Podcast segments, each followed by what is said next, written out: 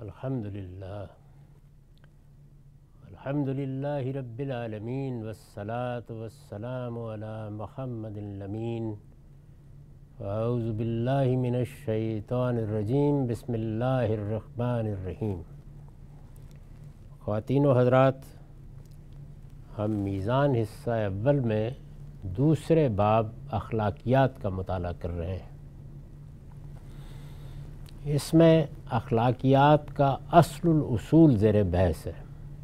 یعنی وہ بنیادی اخلاقیات جو عالمگیر ہیں، وہ اخلاقیات جو انسانیت کا اصلی حسن ہے وہ اخلاقیات جن کو ہمارا حادثہ اخلاقی براہ راست دریافت کر لیتا ہے اور جن پر پھر آگے سماجی اخلاقیات، سیاسی اخلاقیات کی بنیادیں رکھی جاتی ہیں۔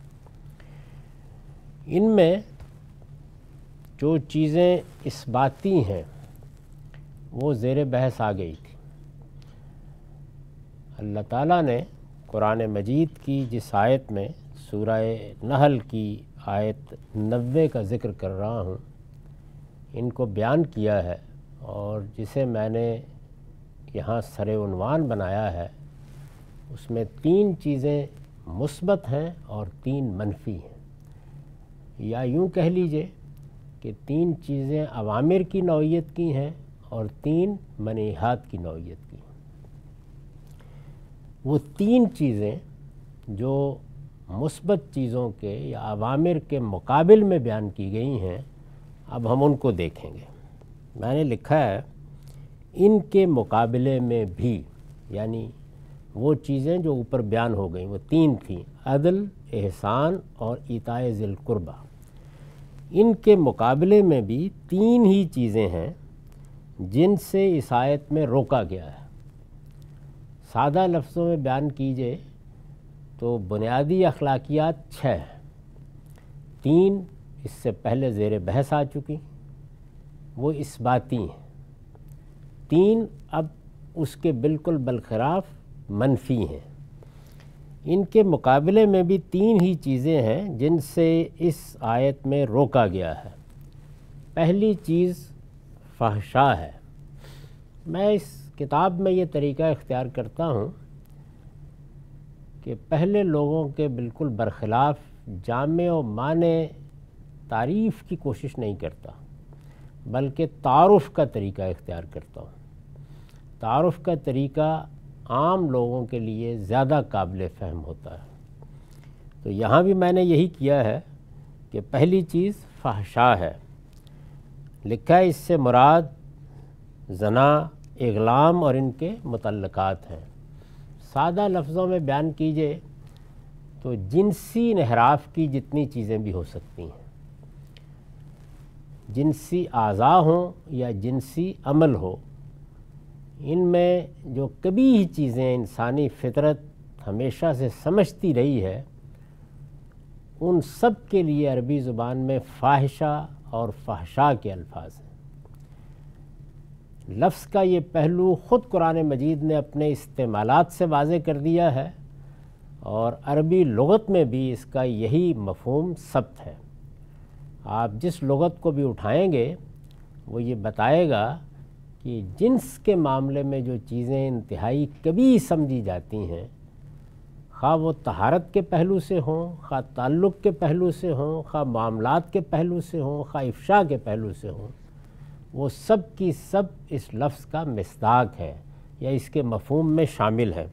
یہاں چند مثالیں دے دیں جیسے بدکاری ہے، جیسے اغلام ہے، اور اس طرح کی اور بہت سی چیزیں۔ قرآن مجید نے اس وسعت کو وہاں بھی واضح کیا ہے جہاں پر باپ کی منقوع سے نکاح کرنے کی ممانعت بیان کی ہے۔ تو وہاں یہ فرمایا کہ انہو کانا فاحشتم و مکتم و سا سبیلا۔ تو اس سے واضح ہو جاتا ہے کہ ہر طرح کے انحرافات اس کا حصہ ہیں۔ اسی کے ذیل کی ایک چیز یہ ہے کہ ایام میں بیویوں سے تعلق قائم کیا جائے۔ یہ بھی چونکہ جنس کی طہارت کے خلاف ہے، تو من جملہ انحرافات ہے اور ایک کبھی چیز ہے، ہمیشہ سے ایسا ہی سمجھا گیا ہے، یہ سب فحشاں ہیں۔ دوسری چیز منکر ہے۔ یہ معروف کا ضد ہے۔ قرآن مجید نے یہ دو لفظ جو استعمال کیے ہیں تو عرب ان سے جو مدعا سمجھتے تھے، اسی کو ملحوظ رکھا ہے۔ دوسری چیز منکر ہے، یہ معروف کا ضد ہے۔ یعنی آپ بھلائی کی چیزوں کے لیے معروف کا لفظ بولتے ہیں اور اس کے مقابل میں منکر کا لفظ بولتے ہیں۔ یعنی وہ برائیاں، اب منکر کے معنی کیا ہوئے؟ یعنی وہ برائیاں جنہیں انسان بالعموم برا جانتے ہیں۔ یعنی انسانیت کو ان کے برا قرار دینے کے لیے کسی خارجی چیز کی ضرورت نہیں ہوتی۔ انسان اپنے باطن ہی سے فتویٰ لگاتا ہے کہ یہ بری چیزیں ہیں۔ یعنی وہ برائیاں جنہیں انسان بالعموم برا جانتے ہیں، ہمیشہ سے برا کہتے رہے۔ اور جن کی برائی ایسی کھلی ہوئی ہے کہ اس کے لیے کسی استدلال کی ضرورت نہیں ہوتی۔ یہ تعریف کیوں کی گئی ہے؟ یہ تعارف کیوں کرایا گیا ہے؟ اس لیے کہ منکر کا مطلب ہے اللہ جی انکر۔ یعنی وہ چیز کہ جس کو برا سمجھا گیا، گویا یہاں پر انسانیت کے استقرا ہی سے لفظ وجود میں آیا ہے۔ تو ظاہر ہے کہ حوالہ بھی اسی کا ہوگا۔ مذہب و ملت اور تہذیب و تمدن کی ہر اچھی روایت میں انہیں برا ہی سمجھا جاتا ہے۔ قرآن نے ایک دوسرے مقام پر اس کی جگہ اسم کا لفظ استعمال کر کے واضح کر دیا ہے کہ اس سے مراد یہاں وہ کام ہیں جن سے دوسروں کے حقوق تلف ہوتے ہیں۔ قرآن مجید کا طریقہ یہ ہے کہ بعض اوقات ایک لفظ جو عموم میں استعمال ہوتا ہے تو تقابل میں اگر اس کے اندر کوئی تجرید ہو رہی ہو تو دوسری جگہوں پر کوئی لفظ متبادل استعمال کر کے واضح کر دیتا ہے۔ یہاں چونکہ یہ فحشا اور بغی کے درمیان میں آیا ہے یعنی اگر یہ تنہا ہو تو ہر طرح کی برائیوں کو شامل ہو جائے گا۔ ہر طرح کی برائیوں سے مراد جس میں فحشا کی نوعیت کی برائیاں بھی ہوں گی اور جس میں بغی کی نوعیت کی برائیاں بھی ہوں گی۔ لیکن جب ان کے درمیان میں آئے گا تو اس میں ایک طرح کی تجرید ہو جائے گی۔ وہ تجرید ہے جس کو دوسرے مقام پر لفظ اسم سے واضح کیا ہے۔ اس سے مراد یہاں وہ کام ہیں جن سے دوسروں کے حقوق تلف ہوتے ہیں۔ یعنی حق تلفی کی نوعیت کے جتنے بھی معاملات ہیں، حق خواہ وہ فطرت نے قائم کیا ہو، خواہ وہ معاشرت نے قائم کیا ہو، خواہ وہ سماج نے قائم کیا ہو، جب اس کو مان لیا گیا کہ یہ حق ہے، تو پھر اس کو اگر آپ تلف کریں گے تو یہ منکر ہے یا اسم ہے۔ تیسری چیز بگی ہے۔ اس کے معنی سرکشی اور تعدی کے ہیں۔ بگی کا مطلب یہ ہے کہ حدود سے آگے بڑھ کر ادوان کا ارتکاب کیا جائے۔ تیسری چیز بگی ہے، اس کے معنی سرکشی اور تعدی کے ہیں یعنی آدمی اپنی قوت، طاقت اور زور و اثر سے ناجائز فائدہ اٹھائے، حدود سے تجاوز کرے اور دوسروں کے حقوق پر، خواہ وہ حقوق خالق کے ہوں یا مخلوق کے دسترازی کرنے کی کوشش کرے۔ یعنی یہاں گویا اقدام ہے ادوان ہے، زیادتی ہے، محض حق تلفی نہیں ہے۔ جب یہ چیز پیدا ہوتی ہے تو اس کو قرآن اپنی تعبیر میں بغی کہتا ہے، ظلم کہتا ہے ادوان کہتا ہے۔ ظلم ادوان بغی کی جتنی صورتیں ہیں، وہ سب اس کے تحت ہوں گی۔ ارشاد فرمایا ہے کلنما حرم ربی الفواہش ما زہر منہ و ما بطن۔ والاسم والبغی بغیر الحق۔ یہ سورہ عراف کی آیت تینتیس ہے۔ کہہ دو میرے پروردگار نے تو صرف فواہش کو حرام کیا ہے۔ خواہ وہ کھلے ہوں یا چھپے، اور حق تلفی اور ناحق زیادتی کو حرام کیا ہے۔ تو وہاں بھی یہ تین چیزیں گنوائی ہیں۔ ان پر عطف کر کے یعنی عطف العام کے طریقے کے اوپر، آگے پھر دو چیزیں بیان کر دی ہیں جو اصلاً انہی کے ذیل کی چیزیں ہیں، جس میں اللہ پر کوئی افطرا کیا جائے، اللہ کا حق تلف کیا جائے، یا اپنی طرف سے اقدام کر کے، سرکشی اختیار کر کے کوئی دین ایجاد کر لیا جائے۔ تو ان کو ان کے اوپر عطف کر دیا ہے۔ یہ وہ چیزیں ہیں کہ جن کو اصل اصول سمجھنا چاہیے یعنی بنیادی اخلاقیات۔ یہ چھ چیزیں ہیں جن کو ہر اچھا معاشرہ اسی زاویے سے دیکھے گا، انسان اگر اس میں غلطی کرے گا تو توجہ دلانے پر متنبع ہو جائے گا۔ ان کے بارے میں اگر محض انسانی فطرت کی بنا پر کوئی بحث کی جائے گی تو نتیجہ خیز ہو جائے گی۔ اور اگر کوئی انحراف کیا جائے گا تاریخ میں کبھی، تو جلد یا بدیر انسان کو اپنی غلطی کا احساس ہو جائے گا۔ انسان کا حادثہ اخلاقی جن چیزوں کو بنیاد میں قبول کرتا ہے، وہ یہ چیزیں ہیں۔ یہ بنیادی اخلاقیات ہے یہ ہم لے کے آئے ہیں۔ اس کے لیے الفاظ صرف معاشرے نے دیے ہیں۔ ان کا احساس، ان کا تصور، یہ اللہ تعالیٰ نے ہماری فطرت میں الہام کر دیا ہے۔ اب ان پر بنا کر کے آگے پھر ہم قوانین بناتے ہیں، ضابطے بناتے ہیں۔ کبھی وہ ریاست کی سطح پہ بنتے ہیں، کبھی معاشرے کی سطح پہ بنتے ہیں، کبھی وہ سماج کی سطح پہ بنتے ہیں، وہ پھر کبھی عرف ہو جاتے ہیں، کبھی رسوم بن جاتے ہیں، کبھی مراسم بن جاتے ہیں۔ وہ سب چیزیں جتنی ہیں، ان میں تبدیلیاں ہوتی رہتی ہیں، تغیرات ہوتے رہتے ہیں۔ اس لیے کہ ان کو ابدیت حاصل نہیں ہے۔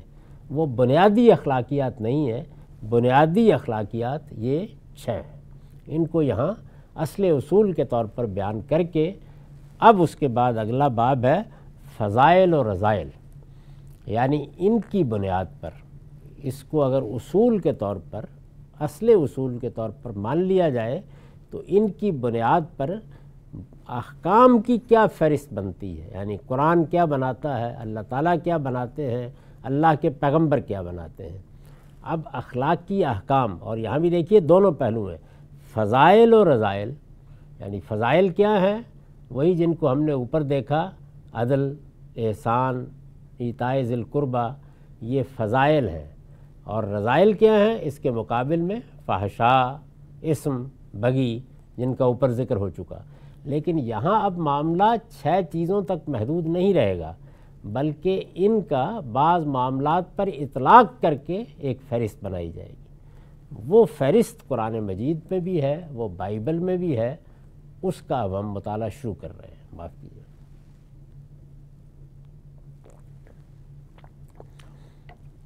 فضائل و رضائل۔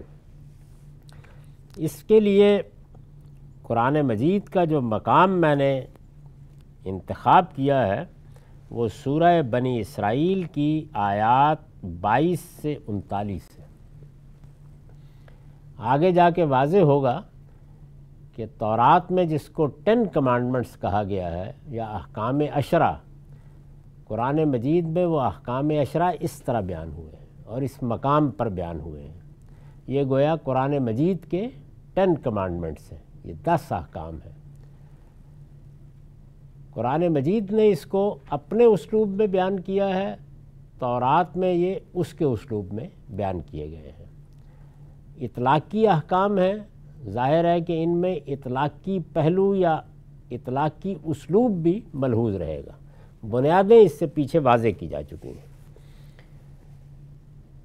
ارشاد فرمایا ہے، لا تجل ما اللہ الہن آخرہ فتقود مضموما مخصولا و قضا ربو کا اللہ تعبد اللہ و بالوالدین احسانہ اما یبلغن عندك الكبر احدهما وكلاهما فلا تقل لهما اف ولا تنهرهما وقل لهما قولا كريما وقفز جنا وقفز لهما جناح الذل من الرحمة وقر رب ارحمهما كما ربياني صغيرا ربكم عالم بما في نفوسكم ان تكونوا صالحين فإنه كان للأوابين غفورا وآتذ القرب حقه والمسكين وابن السبيل ولا تبذر تبذيرا ان المبذرین کانو اخوان الشیاطین و کان الشیطان لربه کفورا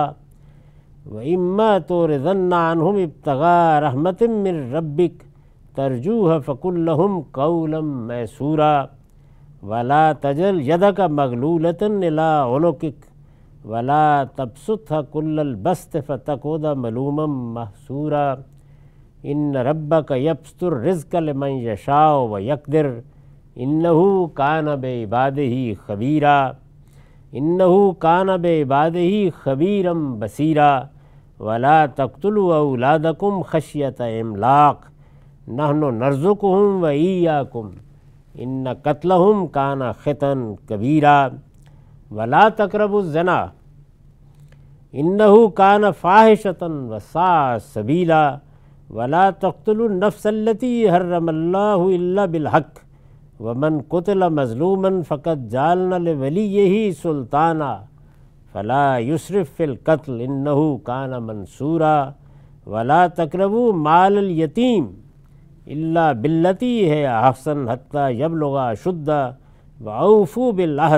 کان فاحشتا کان احسن ان العہد کان وعوف اذا بالقسطاس المستقیم ذالک خیرم و احسن تاویلا ولا تقف ما لیس لکا بہی علم ان السمع والبصر والفواد کل اولئک کان عنہ مسئولا ولا تمشی فی الارض مرہا انک لن تخرق الارض ولن تبلغ الجبال طولا کل ذالک کان سیوہ ان عند ربک مکروہا، ذالک مما اوہا الیک ربک من الحکمہ، ولا تجل مع اللہ الہا آخر فتل کا فی جہنم ملوم مدھورا یہ ایک بڑی طویل فہرست ہے۔ اور قرآن مجید نے چونکہ اطلاقی اسلوب میں بیان کی ہے تو اس لیے ذرا زیادہ طویل بھی ہو گئی ہے۔ ترجمہ یہ ہے، سنو، تم اللہ کے ساتھ کوئی دوسرا معبود نہ بناؤ کہ روز قیامت ملامت زدہ اور بے یار و مددگار بیٹھے رہ جاؤ۔ تمہارے پروردگار نے فیصلہ کر دیا ہے کہ تم لوگ تنہا اسی کی عبادت کرو۔ اور ماں باپ کے ساتھ نہایت اچھا سلوک کرو۔ ان میں سے کوئی ایک یا دونوں اگر تمہارے سامنے بڑھاپے کو پہنچ جائیں، تو نہ ان کو اف کہو اور نہ ان کو جھڑک کر جواب دو۔ تم ان سے ادب کے ساتھ بات کرو اور ان کے لیے نرمی سے آجزی کے بازو جھکائے رکھو اور دعا کرتے رہو کہ پروردگار ان پر رحم فرما، جس طرح انہوں نے رحمت و شفقت کے ساتھ مجھے بچپن میں پالا تھا۔ لوگوں، تمہارے دلوں میں جو کچھ ہے، اسے تمہارا پروردگار خوب جانتا ہے۔ اگر تم سعادت مند رہو گے، تو پلٹ کر آنے والوں کے لیے وہ بڑا درگزر فرمانے والا ہے۔ تم کرابت دار کو اس کا حق دو، اور مسکین اور مسافر کو بھی، اور مال کو بے جا نہ اڑاؤ۔ اس لیے کہ مال کو بے جا اڑانے والے شیطانوں کے بھائی ہوتے ہیں اور شیطان اپنے رب کا بڑا ہی ناشکرہ ہے۔ اور اگر ان ضرورت مندوں سے اعراض کرنا پڑے، اس لیے کہ ابھی تم اپنے پروردگار کی رحمت کے انتظار میں ہو، جس کی تمہیں امید ہے، تو ان سے نرمی کی بات کرو۔ اپنا ہاتھ نہ گردن سے باندھے رکھو اور نہ اس کو بالکل کھلا چھوڑ دو کہ ملامت زدہ اور درماندہ ہو کر بیٹھ رہو۔ بے شک تمہارا پروردگار ہی جس کے لیے چاہتا ہے رزق کشادہ کرتا ہے اور جس کے لیے چاہتا ہے تنگ کر دیتا ہے۔ وہ اپنے بندوں سے یقیناً باخبر ہے، وہ انہیں دیکھ رہا ہے۔ تم لوگ اپنی اولاد کو مفلسی کے اندیشے سے قتل نہ کرو۔ ہم انہیں بھی روزی دیتے ہیں اور تمہیں بھی۔ ان کا قتل یقیناً بہت بڑا جرم ہے۔ اور زنا کے قریب نہ جاؤ۔ اس لیے کہ وہ کھلی بے حیائی اور بہت بری راہ ہے۔ خدا نے جس جان کی حرمت قائم کر دی ہے، اسے ناحق قتل نہ کرو۔ اور یاد رکھو کہ جو مظلومانہ قتل کیا جائے، اس کے ولی کو ہم نے اختیار دے دیا ہے، سو وہ قتل میں حد سے تجاوز نہ کرے۔ اس لیے کہ اس کی مدد کی گئی ہے۔ تم یتیم کے مال کے قریب نہ پھٹکو۔ ہاں مگر اچھے طریقے سے۔ یہاں تک کہ وہ اپنی پختگی کو پہنچ جائے۔ اور عہد کو پورا کرو۔ اس لیے کہ عہد کے بارے میں پوچھا جائے گا۔ تم پیمانے سے دو تو پورا بھر کر دو اور تولو تو ٹھیک ترازو سے تولو۔ یہی بہتر ہے اور انجام کے لحاظ سے بھی یہی اچھا طریقہ ہے۔ تم اس چیز کے پیچھے نہ پڑو جسے تم جانتے نہیں ہو۔ اس لیے کہ کان، آنکھ اور دل ان سب کی پرسش ہونی ہے اور زمین میں اکڑ کر نہ چلو۔ اس لیے کہ نہ تم زمین کو پھاڑ سکتے ہو اور نہ پہاڑوں کی بلندی کو پہنچ سکتے ہو۔ ان سب باتوں کی برائی تمہارے پروردگار کے نزدیک سخت ناپسندیدہ ہے۔ یہ انہی حکمت کی باتوں میں سے ہیں جو تمہارے پروردگار نے تمہاری طرف وہی کی ہے۔ انہیں مضبوطی سے پکڑو اور ایک مرتبہ پھر سن لو کہ اللہ کے ساتھ کسی اور کو معبود نہ بناؤ کہ راندہ اور ملامت زدہ ہو کر جہنم میں ڈال دیے جاؤ یہ اسلام کے اطلاقی اخلاقیات ہیں۔ جن کو مختلف جگہوں پر بیان کیا گیا ہے۔ کسی جگہ اجمال کے ساتھ، کسی جگہ تفصیل کے ساتھ۔ لیکن سب سے زیادہ تفصیلی بیان یہ سورہ بنی اسرائیلی میں ہے۔ اس کی وضاحت میں میں نے لکھا ہے، اس سے پہلے جو بنیادی اصول بیان ہوا ہے یعنی جس کو ہم پڑھ چکے اصل اصول جس میں وہ چھ باتیں بیان کی گئی ہیں۔ اس سے پہلے جو بنیادی اصول بیان ہوا ہے، یہ اسی کے اجمال کی شرح ہے۔ یعنی وہاں وہ چیزیں بنیاد سے واضح کی گئی ہیں۔ یہاں اطلاق کر کے ان کی تفصیل کر دی گئی ہے۔ یہ اسی کے اجمال کی شرح ہے، جس میں اخلاق کے فضائل و رضائل بالکل متعین طریقے پر واضح کر دیے گئے۔ یعنی قرآن مجید میں جو تعین کا طریقہ ہوتا ہے، اگر کہیں ضرورت ہو، تو وہ یہاں اختیار کیا گیا ہے۔ تفصیل بھی ہو گئی اور متعین بھی ہو گئے۔ یہ معلوم ہو گیا کہ ہماری زندگی میں جو احوال پیش آتے ہیں، ان میں ان بنیادی اخلاقیات کا ظہور اطلاقی اعتبار سے یا ان کی اپلائیڈ صورت میں اس طرح ہونا چاہیے۔ ان میں اگر غور کیجیے تو سلسلہ بیان کی ابتدا بھی شرک کی ممانعت سے ہوئی ہے اور اس کا خاتمہ بھی اسی کی تاکید پر کیا گیا ہے۔ یعنی ایک فہرست ہے، اس فہرست کی ابتدا میں بھی شرک کی ممانعت کی گئی ہے۔ اس کے خاتمے پر پھر ایک مرتبہ شرک ہی کی ممانعت کی گئی ہے۔ قرآن میں یہ اسلوب کسی چیز کی اہمیت کو نمایاں کرنے کے لیے اختیار کیا جاتا ہے۔ یعنی یہ اسلوب کیوں اختیار کیا ہے؟ قرآن مجید کا تتبع کرنے سے معلوم ہوتا ہے کہ جب کسی چیز کو بہت غیر معمولی اہمیت دینی ہو، تو یہ طریقہ قرآن اختیار کرتا ہے۔ مباحث میں بھی اس کو تعبیر میں یا اصطلاح میں عود البدہ کہا جا سکتا ہے۔ یعنی جہاں سے بات شروع ہوئی، پھر آخر میں وہی بات بیان کر دی۔ تو یہاں پر توحید کو یا شرک کی ممانعت کو یہ حیثیت دی گئی ہے۔ یہ بالکل اسی طرح ہے۔ جیسے کہ سورہ بقرہ میں جو مجموعہ احکام ہیں، وہاں نماز سے شروع کیا گیا ہے اور نماز پر ختم کیا گیا ہے۔ اسی طرح سورہ مومنون میں نماز سے شروع کیا گیا ہے، نماز پر ختم کیا گیا ہے۔ لیکن یہاں توحید اور شرک کو یہ حیثیت دی گئی۔ قرآن میں یہ اسلوب کسی چیز کی اہمیت کو نمایاں کرنے کے لیے اختیار کیا جاتا ہے۔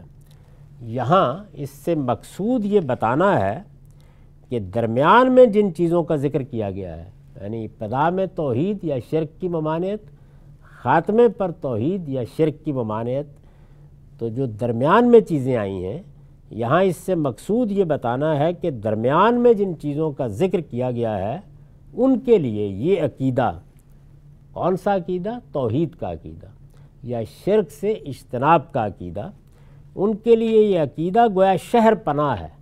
یعنی جس طرح آپ ایک فصیل بنا دیتے ہیں شہر کے گرد، تو یہ توحید کی فصیل بنا دی گئی ہے، یا شرک سے ممانعت کہیے۔ ان کے لیے یہ عقیدہ گویا شہر پناہ ہے، جس کے وجود سے شہر قائم رہتا، اور جس میں کوئی رکھنا پیدا ہو جائے تو پورا شہر خطرے کی زد میں آ جاتا۔ ہے اسلام کے اخلاقیات میں توحید کو یہی حیثیت حاصل ہے۔ وہ ایک فصیل ہے یہ کہیں سے بھی ٹوٹ جائے یا کمزور ہو جائے تو اندیشہ ہوتا ہے کہ پھر باقی چیزیں بھی ساتھ ہی جائیں گی۔ اس میں شبہ نہیں کہ اللہ تعالیٰ کی جو حکمت ان آیتوں میں بیان ہوئی ہے، اس کے لیے توحید کی حیثیت یہی ہے۔ یہ حکمت بھی اللہ تعالیٰ نے خود آخر میں واضح کر دیا ہے کہ قرآن مجید میں جو حکمت کا لفظ استعمال ہوتا ہے اس میں ایمان ہی نہیں، اخلاق بھی شامل ہے۔ اور ایمان و اخلاق کی حیثیت بھی یہ ہے کہ ایک چیز بنیاد ہے اور یہ گویا اس کی فرا ہے۔ اصل چیز کیا ہے؟ اللہ کے ساتھ سچا تعلق، اللہ پر سچا ایمان۔ ظاہر ہے اس کے بھی کچھ فرو ہیں۔ تو قرآن اپنی اصطلاح میں ایمان اور اخلاق کے مباحث کو الحکمہ کہتا ہے یا حکمت کہتا ہے۔ اور شریعت کو الکتاب یا پھر شریعتی کے لفظ سے تعبیر کرتا ہے، ہم سادہ لفظوں میں کہہ سکتے ہیں کہ اس کا مطلب ہے قانون۔ تو قانون ظاہر ہے کہ انہی چیزوں پر متفرع ہو کر بنتا ہے۔ اس کی بنیاد یہی اخلاقی اصول یا یہی اخلاقی احکام ہوتے ہیں اور دنیا بھر میں ایسا ہی سمجھا جاتا ہے۔ اس میں شبہ نہیں کہ اللہ تعالیٰ کی جو حکمت ان آیتوں میں بیان ہوئی ہے اس کے لیے توحید کی حیثیت یہی ہے۔ یہ اس عدل کا سب سے بڑا اور بنیادی تقاضا ہے جس کا حکم قرآن نے دیا ہے۔ یعنی بنیادی اخلاقیات میں سب سے پہلی چیز کیا تھی؟ عدل، انصاف۔ جب کوئی شخص شرک کا ارتکاب کرتا ہے تو گویا وہ سب سے بڑے ظلم کا ارتکاب کرتا ہے۔ سب سے بڑھ کر عدل کی خلاف ورزی کرتا ہے۔ اس کا مطلب یہ ہے کہ اس نے انصاف کی بات نہیں کہی۔ انصاف کی بات کیا ہے؟ کائنات کس چیز کی شہادت دیتی ہے؟ علم و عقل کس چیز کو باندھتے ہیں؟ یہ کہ اس کائنات کا تنہا معبود اللہ ہی ہے۔ یہ انصاف کی بات ہے۔ کسی دوسرے کو اس میں شریک کیا جائے گا تو یہ خلاف انصاف ہوگا، خلاف عدل ہوگا۔ یہ گویا ایک ایسے شخص کو یا کسی ایسی ہستی کو یہ مقام دینا ہے کہ جو اس کے لیے ثابت ہی نہیں ہے۔ ظاہر ہے اس سے بڑا ظلم کیا ہو سکتا ہے۔ یہ اس عدل کا سب سے بڑا اور بنیادی تقاضا ہے جس کا حکم قرآن نے دیا ہے۔ چنانچہ شرک کو اسی بنا پر ظلم عظیم کہا گیا۔ دوسری جگہ خود قرآن نے یہ پہلو واضح کر دیا ہے کہ یہ عدل کی فرا ہے۔ ظلم عظیم کہا گیا ہے۔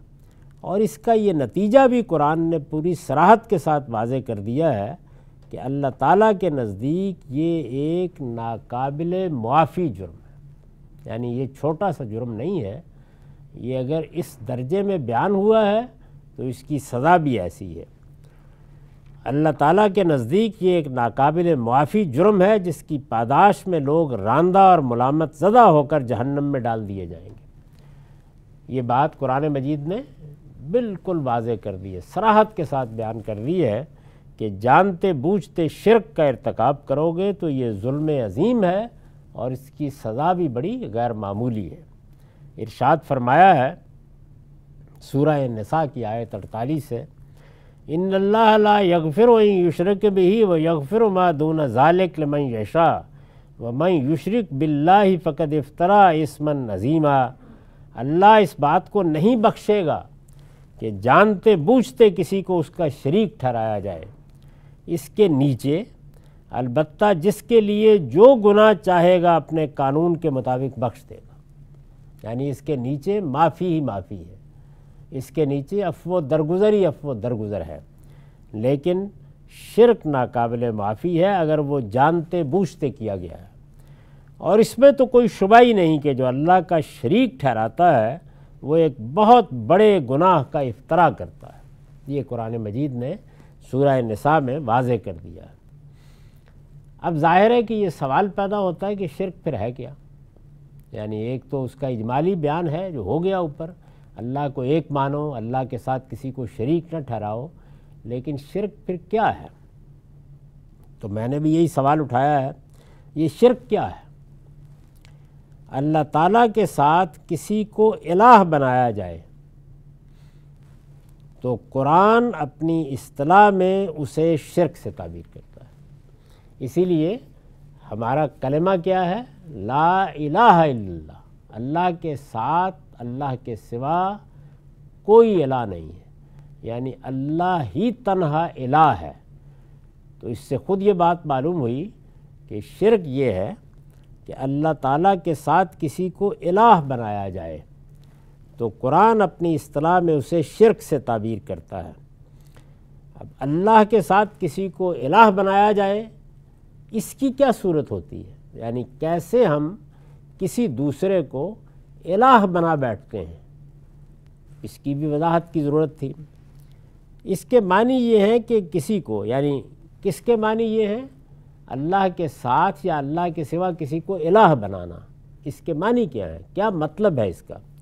اس کے معنی یہ ہے کہ کسی کو خدا کی ذات سے یا خدا کو اس کی ذات سے سمجھا جائے۔ ایک چیز کیا ہوئی؟ کہ کوئی شخص یہ عقیدہ بنا لے کہ فلاں چیز، فلاں شخص، فلاں ہستی وہ ذات خداوندی سے صادر ہوئی ہے۔ یا ذات خداوندی اس سے صادر ہوئی ہے۔ اگر ذات خداوندی اس سے صادر ہوئی ہے، تو پھر تو وہ ذات خداوندی سے بھی بڑھ کر ہو گیا۔ اور اگر وہ ذات خداوندی سے صادر ہے، تو ظاہر ہے کہ اس کے بعد اس کے الہ ہونے میں کیا شبہ ہو سکتا ہے۔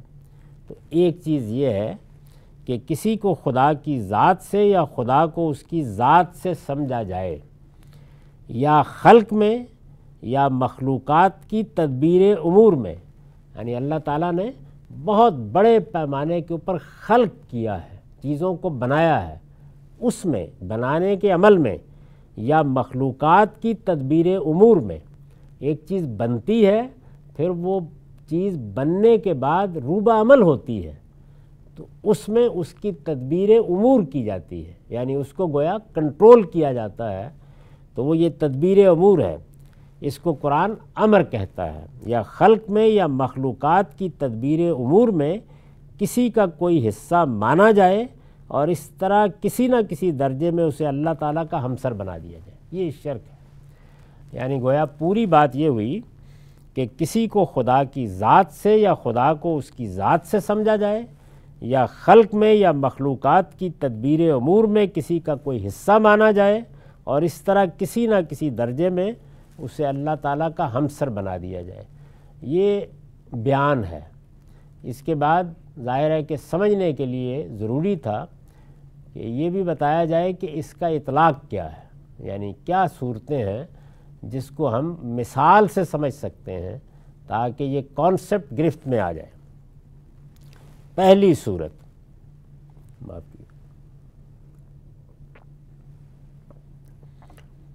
پہلی صورت کی مثال، پہلی صورت کیا ہے؟ کسی کو خدا کی ذات سے سمجھا جائے۔ پہلی صورت کی مثال، سیدنا مسیح، سیدہ مریم اور فرشتوں کے بارے میں عیسائیوں اور مشرقین عرب کے عقائد۔ ہیں یعنی مسیحی جب یہ کہتے ہیں کہ مسیح اللہ کی ذات سے ہے اور پھر اس کو اللہ کا بیٹا کہہ کر گویا اس ذاتی تعلق کو بھی واضح کرتے ہیں۔ تو قرآن مجید نے بتا دیا کہ یہ شرک ہے، یہ سری شرک ہے۔ اسی طریقے سے سیدہ مریم کو ان کی ماں اور الوحیت میں شریک قرار دے دیا گیا۔ گویا وہ بھی خدا کی ذات سے ہے اب ظاہر ہے جب خدا تولد ان کے پیٹ سے ہوا ہے، جس کو وہ خدا مان رہے ہیں یا خدا کی تجسیم مان رہے ہیں یا خدا کا بیٹا مان رہے ہیں، تو یہ ایک دوسرا پہلو بھی اس کے ساتھ ہی نمایاں ہو جائے گا۔ اسی طرح ہم قرآن میں یہ دیکھتے ہیں کہ مشرقین عرب، بلکہ قدیم مشرقین سب کے سب، وہ فرشتوں کو خدا کی بیٹیاں سمجھتے تھے۔ یعنی جیسے مسیحی سیدنا مسیح کو اللہ کا بیٹا یا خدا کا بیٹا کہتے ہیں اسی طریقے سے وہ خدا کی بیٹیاں قرار دیتے تھے۔ یعنی وہی چیز تھی کہ ذات خداوندی سے ان کا صدور ہو گیا ہے۔ فرشتے کوئی عام مخلوق نہیں ہے، ان کا خیال تھا، بلکہ یہ اس طرح وجود میں آئے ہیں۔ پہلی صورت کی مثال، سیدنا مسیح، سیدہ مریم اور فرشتوں کے بارے میں مسیحیوں اور مشرقین عرب کے عقائد ہیں۔ صوفیانہ مذاہب کا عقیدہ وحدت الوجود بھی اسی قبیل سے صوفیانہ مذاہب میں یہ پوری کی پوری کائنات، یہ ذات خداوندی کا ظہور سمجھی جاتی ہے۔ گویا ذات خداوندی نے تعینات قبول کر کے ہمارے سامنے یہ صورت اختیار کر لی ہے۔ یہ جسدی ظہور ہے پوری کی پوری کائنات۔ ذات بہت یا ذات خالص یا ذات خداوندی اپنی جوہری حیثیت میں اس کی حقیقت ہے۔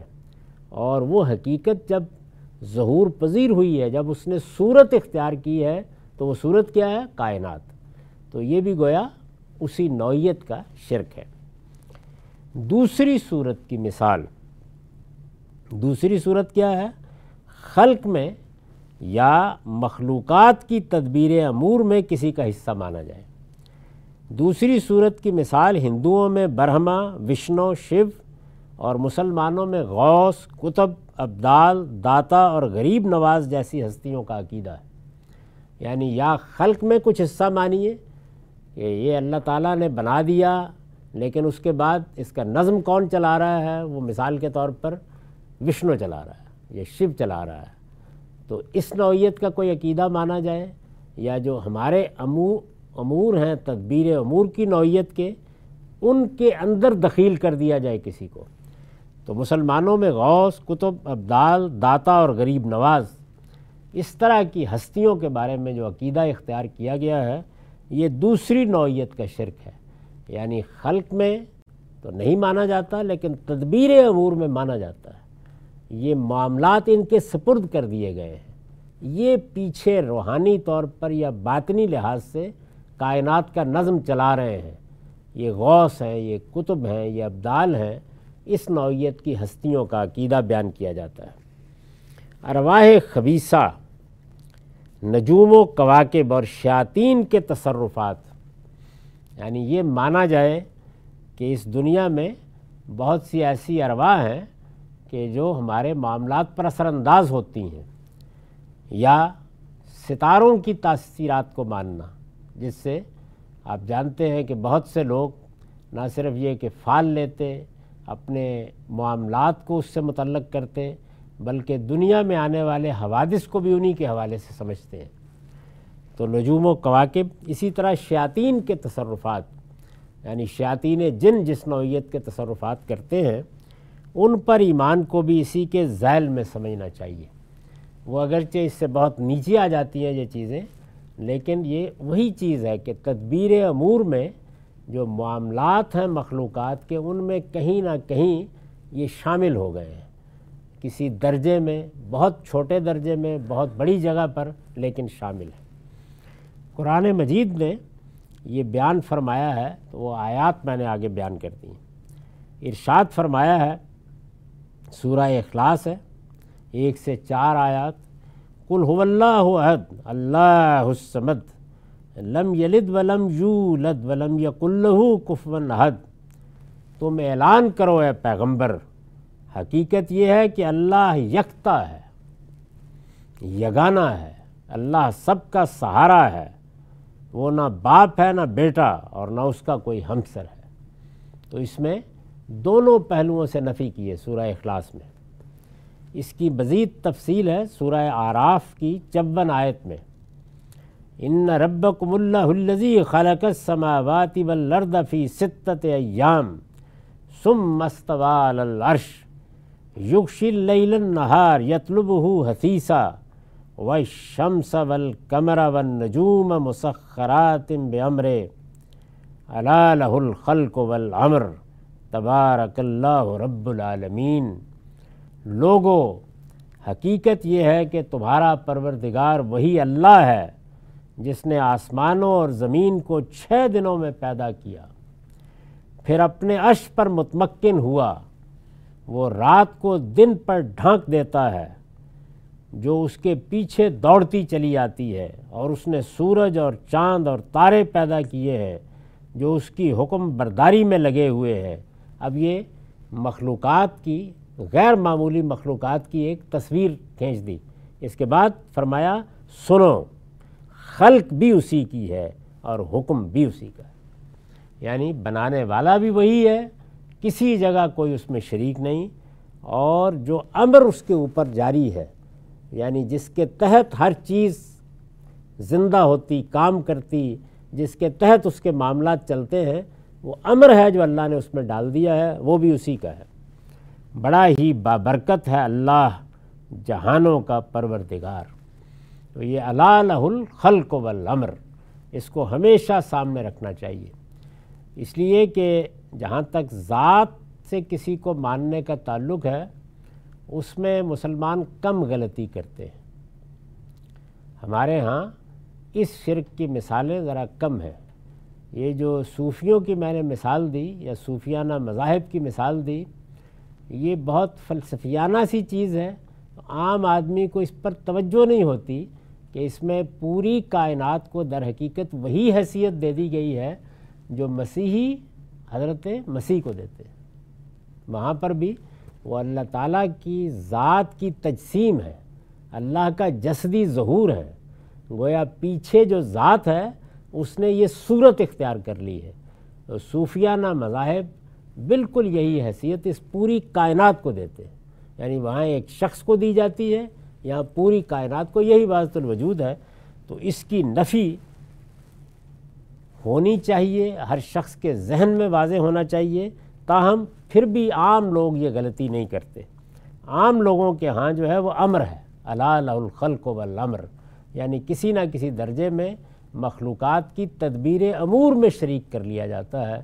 تو اس آیت کے ٹکڑے کو ہمیشہ سامنے رکھیے۔ اللہ الخلق والامر سنو خلق بھی اسی کی ہے اور حکم بھی اسی کا ہے۔ بڑا ہی بابرکت ہے اللہ جہانوں کا پروردگار۔ اقول و قولی حاضہ وستغفر اللہ لی ولکم ولسائر المسلمین۔ دس منٹ کا وقفہ ہے، اس کے بعد سوالوں کی نشست ہوگی۔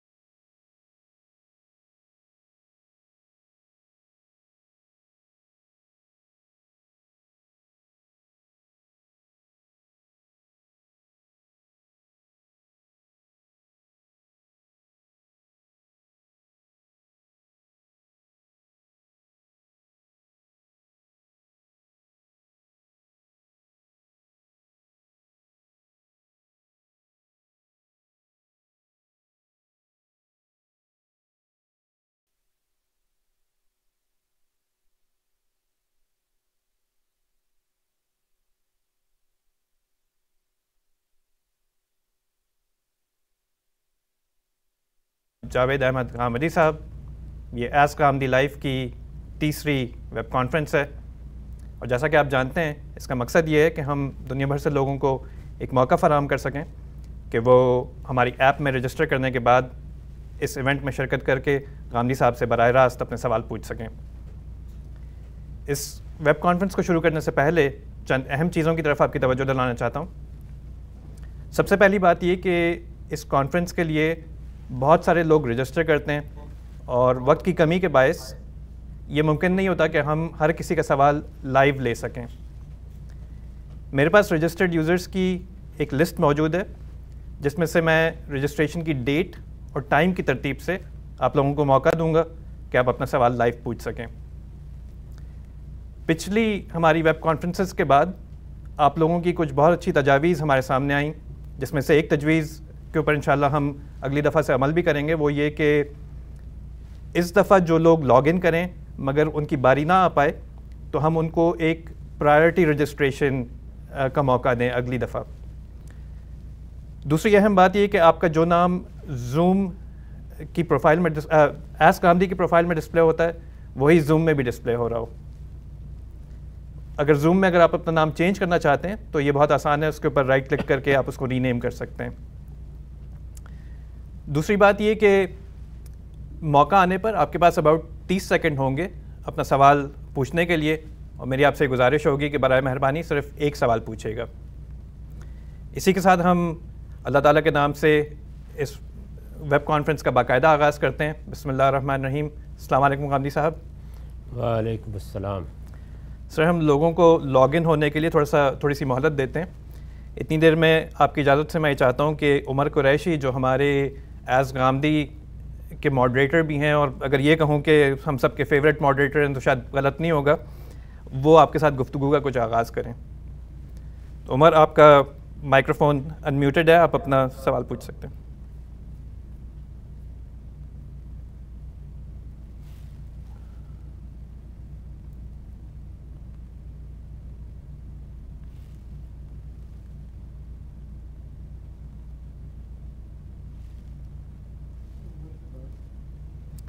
There's nobody showing in the in the list.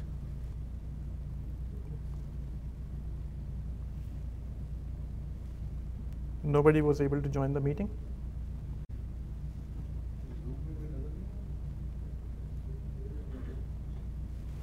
تو سر ہم جب تک یہ لوگ اس چیز کو فگر آؤٹ کر رہے ہیں تو ہم کچھ گفتگو کا آغاز کرتے ہیں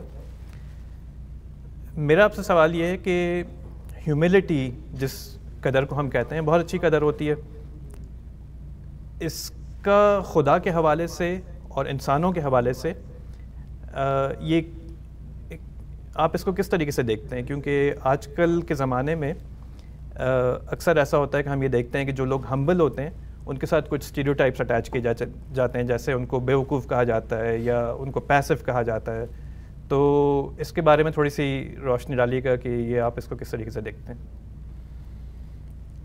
عاجزی توازو یا ہمبلنس اپنی ذات میں ایک بڑی خوبی کی چیز ہے۔ انسان اس دنیا میں اللہ کے بندے کی حیثیت سے ہے۔ اور اللہ کے بندے کی حیثیت سے وہ کبھی اپنے آپ کو متکبر نہیں بنا سکتا۔ وہ یہ خیال کرے کہ میں بڑی چیز ہوں میں نے کوئی مار کا مار لیا ہے میری صلاحیتیں میری صلاحیتیں ہیں۔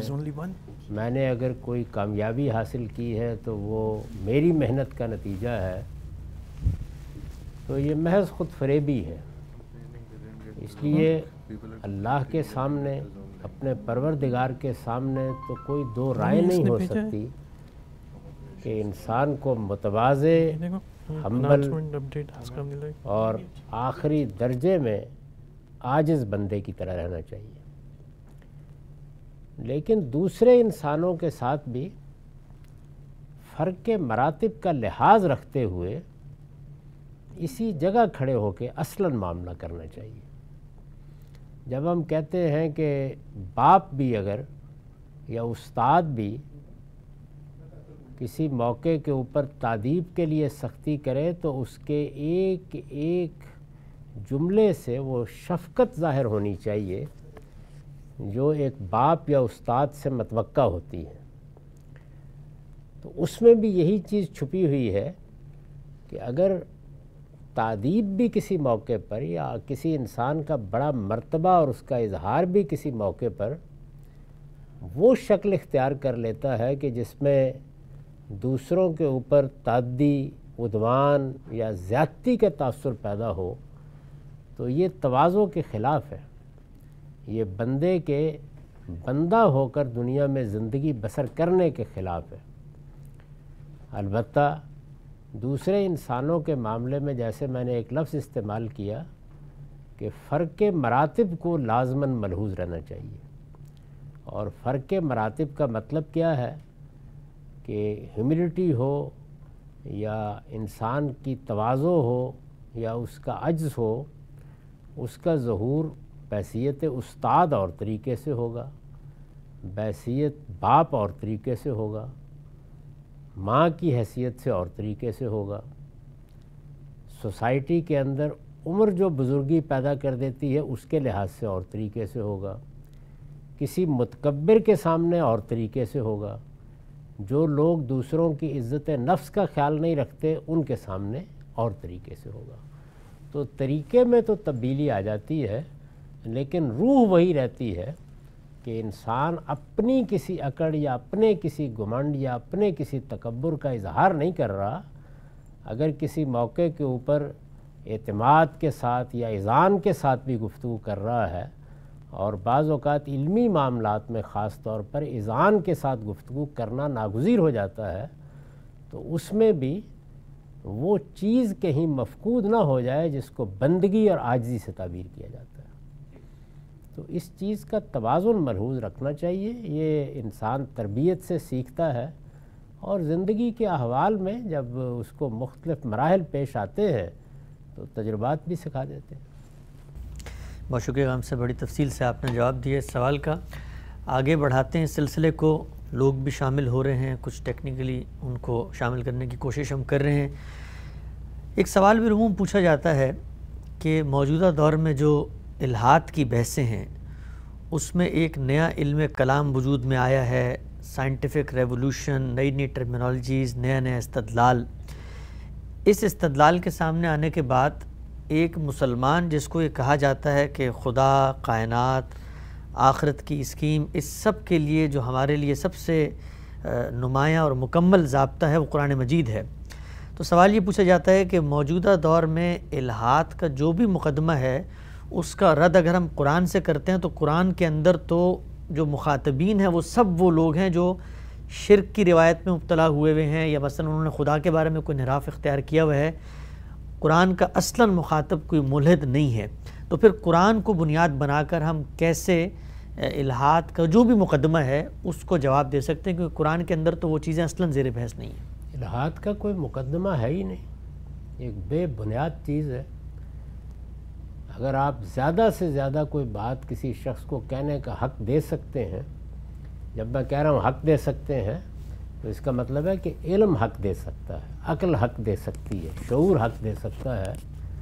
تو وہ یہ ہے کہ وہ اگنوسٹک ہو گیا یعنی وہ یہ کہتا ہے کہ نہ میں اس چیز کو قبول کرتا ہوں کہ اس کائنات کا کوئی خالق اور پروردگار ہے اور نہ میں انکار کرتا ہوں۔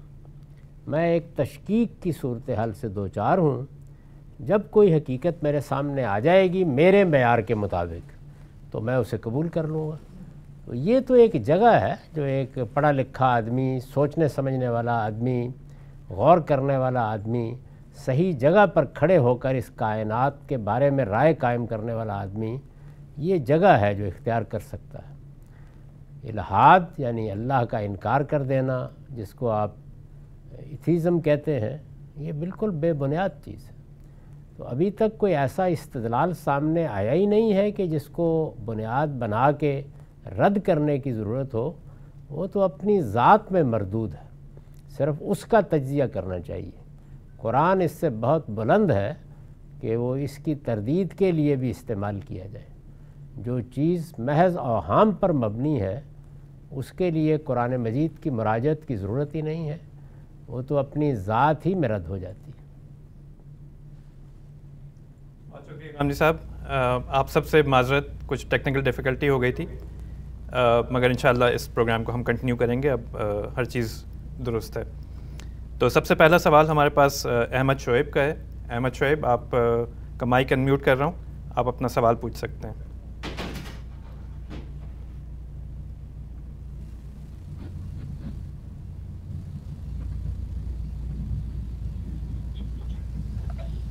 السلام علیکم۔ میری آواز آ رہی ہے؟ جی آ رہی جی میرا سوال تھا کہ ہم اس زندگی کو ایک ٹیسٹ کی طرح کیسے اپروچ کریں؟ کیونکہ ہم اگر ایک فار ایگزامپل ایگزام ہال میں ہوں بایولوجی کے لیے میں کبھی فٹ بال کے بارے میں نہیں سوچوں گا۔ تو ہم اس ایگزام ہیون کو اٹین کرنے کے لیے کبھی ایسی چیز میں کیوں جائیں؟ لائک اسکول جانا studying to become an engineer اس میں میری آخرت کا کوئی فائدہ نہیں ہے تو میں یہ کیوں کروں گا؟ جیسا اللہ کہتا ہے اللہ یا مرب العدل والاحسان تو میں جب کوئی عبادت کروں جیسے وضو تو میں اس کو پرفیکٹلی کروں اس ٹیسٹ کے لیے۔ میں ہر ناک بھی صاف کروں منہ بھی کلی بھی کروں۔ تو یہ پرفیکشن کو کمانڈ کرنا یہ بہت مشکل نہیں ہو جاتا۔ آپ سمجھ سکیں سوال؟ جی تھوڑا بہت آواز صحیح طریقے سے نہیں آ رہی۔ وہ یہ کچھ پوچھنا چاہ رہے ہیں کہ دنیا میں جو ہم کام کرتے ہیں ان کا آخرت کے ساتھ کس طریقے سے ریلیشن قائم ریلیشن شپ قائم کیا جائے اور اس کو ایک ٹیسٹ سمجھا جائے؟ اس کے بارے میں تھوڑی سی روشنی ڈالیے گا۔ آخرت میں ہمیں کن چیزوں کی ضرورت ہے، وہ اللہ تعالیٰ نے اپنے پیغمبروں کے ذریعے سے واضح کر دی ہیں۔ اور میں کئی مرتبہ بیان کر چکا ہوں، میری کتاب میزان میں بھی یہ بحث موجود ہے کہ وہ چار ہی چیزیں ہیں۔ ایک یہ کہ ہم اپنے بدن کی طہارت کو ہر موقع پر قائم رکھیں۔ دوسرے خورونوش میں پاکیزگی اختیار کریں کھانے پینے میں اور تیسرے اور سب سے بڑھ کر اخلاق میں پاکیزگی اختیار کریں۔ اس کے بعد چوتھی چیز، بس اللہ تعالیٰ کے مراسم عبودیت بجا لانا ہے۔ وہ بھی بالکل متعین ہے، معلوم ہے کہ نماز پانچ وقت پڑھنی ہے، معلوم ہے کہ رمضان کے روزے رکھنے ہیں، معلوم ہے کہ اللہ توفیق دے تو حج و عمرہ کے لیے جانا ہے۔ اپنے مال سے زکوٰۃ ادا کرنی ہے، اللہ کی راہ میں خرچ کرنا ہے۔ تو یہ چیزیں ہیں جن کا تعلق آخرت سے ہے۔ اور آخرت کے بارے میں یہ لائے عمل ہر لحاظ سے مکمل ہے۔ آپ عالم ہیں، آپ عارف ہیں، آپ عامی ہیں، آپ تحکان ہیں، آپ مزدور ہیں، آپ کسی جگہ ملازمت کر رہے ہیں، آپ کاروبار کر رہے ہیں۔ یہ چیزیں ہر جگہ آپ کے وجود کا حصہ ہونی چاہیے۔ اس پر آخرت کی کامیابی کا انحصار ہے ان چار چیزوں پر۔ اس کے سوا باقی دنیا، اس کا ارج دنیا کے لیے۔ یعنی ظاہر ہے کہ مجھے دنیا میں چالیس سال، پچاس سال، ساٹھ سال یا اس سے زیادہ یا کم زندگی بسر کرنی ہے، تو اس میں مجھے کھانا ہے، پینا ہے، اس میں مجھے کوئی گھر بنانا ہے، اس میں اپنے بچے پیدا کرنے ہیں تو ان کے لیے کچھ اہتمام کرنا ہے۔ اس کا عرض اللہ تعالیٰ نے ہمارے اندر رکھ دیا ہے۔ اس سارے کام میں جو ہم دنیا میں کریں گے، خواہ وہ اپنے اعزاء کے لیے کریں، اپنی ذات کے لیے کریں، اپنی بہبود کے لیے کریں، اپنے آرام کے لیے کریں، اپنی آسائش کے لیے کریں، اس سارے کام میں بس وہ چار چیزیں مجروع نہیں ہونی چاہیے۔ اور یہی امتحان ہے۔ اگر دنیا کی اس زندگی کو ہم اٹھا کے ایک طرف رکھ دیں گے، تو یہ اصل میں امتحان کے میدان سے فرار ہے۔ یعنی اپنی صلاحیتوں کو روبہ عمل کرنا، کاروبار میں جانا، بہتر سے بہتر زندگی کو حاصل کرنے کی صحیح کرنا۔ اللہ تعالیٰ نے دولت، علم، جس نوعیت کا بھی خیر رکھا ہے، اس کو پانے کی جد وجہد کرنا۔ یہی ہے جس کے اندر سے وہ امتحان ہونا ہے۔ یعنی اس میں طہارت قائم رکھنی ہے، اس میں پاکیزگی قائم رکھنی ہے، اس میں اخلاق کی بلندی پر رہنا ہے۔ تو اگر یہ ساری چیزیں چھوڑ دی جائیں گی جس کا عرض اللہ تعالیٰ نے فطرت میں رکھا ہے تو پھر آخرت میں لے کے کیا جائیں گے؟ یعنی آخرت میں آپ ایک جنگل میں بیٹھ کے اگر چلے گئے ان سب چیزوں کو چھوڑ کر تو آپ کے تو نامہ اعمال میں ایک سفید کاغذ ہی ہوگا کوئی چیز ہوگی نہیں۔ جی۔ وہ نامہ اعمال میں اگر سیاہی ہونی ہے تو اسی دنیا کی زندگی کے اندر بھرپور جد و جہد کرتے ہوئے ہونی ہے۔ اور اگر اس میں روشنی لے کے آپ نے جانا ہے تو وہ بھی یہیں سے جانا ہے۔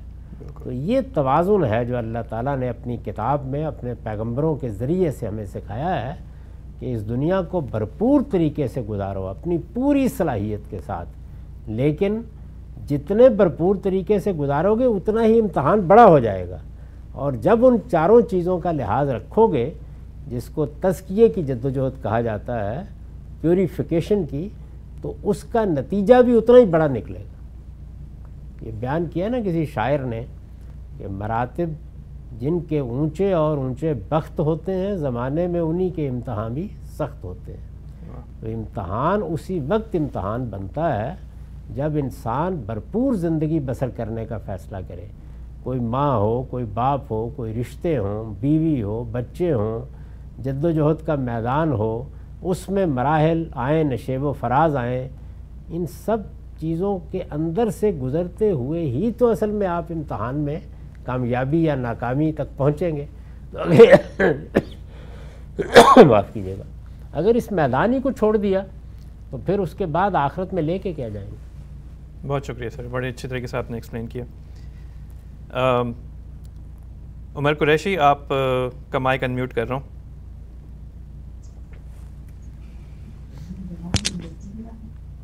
السلام علیکم۔ وعلیکم السلام۔ سر، میرے دو مختصر مختصر سے سوال ہیں۔ ایک سوال یہ ہے کہ جو نزول مسیح پہ آخری ایپیسوڈ ہوئی ہے، اس میں آپ نے ایک انڈیا تو دے دیا تھا کہ یہ ایک رویا دکھایا گیا تھا۔ اس کی اگر آپ مطلب تھوڑا سا مزید رہنمائی فرما دیں کہ اس کو کس اینگل سے دیکھا جائے رویا کو، اس کی مطلب انٹرپریٹیشن کیسے کی جائے، تو بہت نوازش ہوگی۔ اور دوسرا میرا سوال جو تھا وہ آپ نے خانقاہی نظام کی تجدید نو کی بات کی تھی، تو اس سلسلے میں آپ نے کچھ اس کے خط و خال تو واضح کیے تھے، لیکن اس میں کچھ یہ اشکال پیدا ہوتا ہے کہ بظاہر ایسے لگتا ہے کہ دین کا جو منشا ہے وہ مسجدوں کا بات کرنا ہے، اور اس میں وہ اعتکاف کو مطلب جو ہے اس کی ترغیب دیتا ہے کہ اعتکاف کیا جائے۔ تو خانقاہی نظام کہیں اس کے پیرل تو نہیں آ جاتا؟ مطلب کہیں ہم امبیلنس تو نہیں کہیں کریٹ ہو جاتا اس کی وجہ سے دین کے مقابلے میں؟ ٹھیک ہے شکریہ۔ دوسرے سوال کا جواب پہلے دے دیتا ہوں میں۔ وہ یہ کہ کسی خانقاہ کا مسجد کے بغیر تصور ہی نہیں کیا جا سکتا۔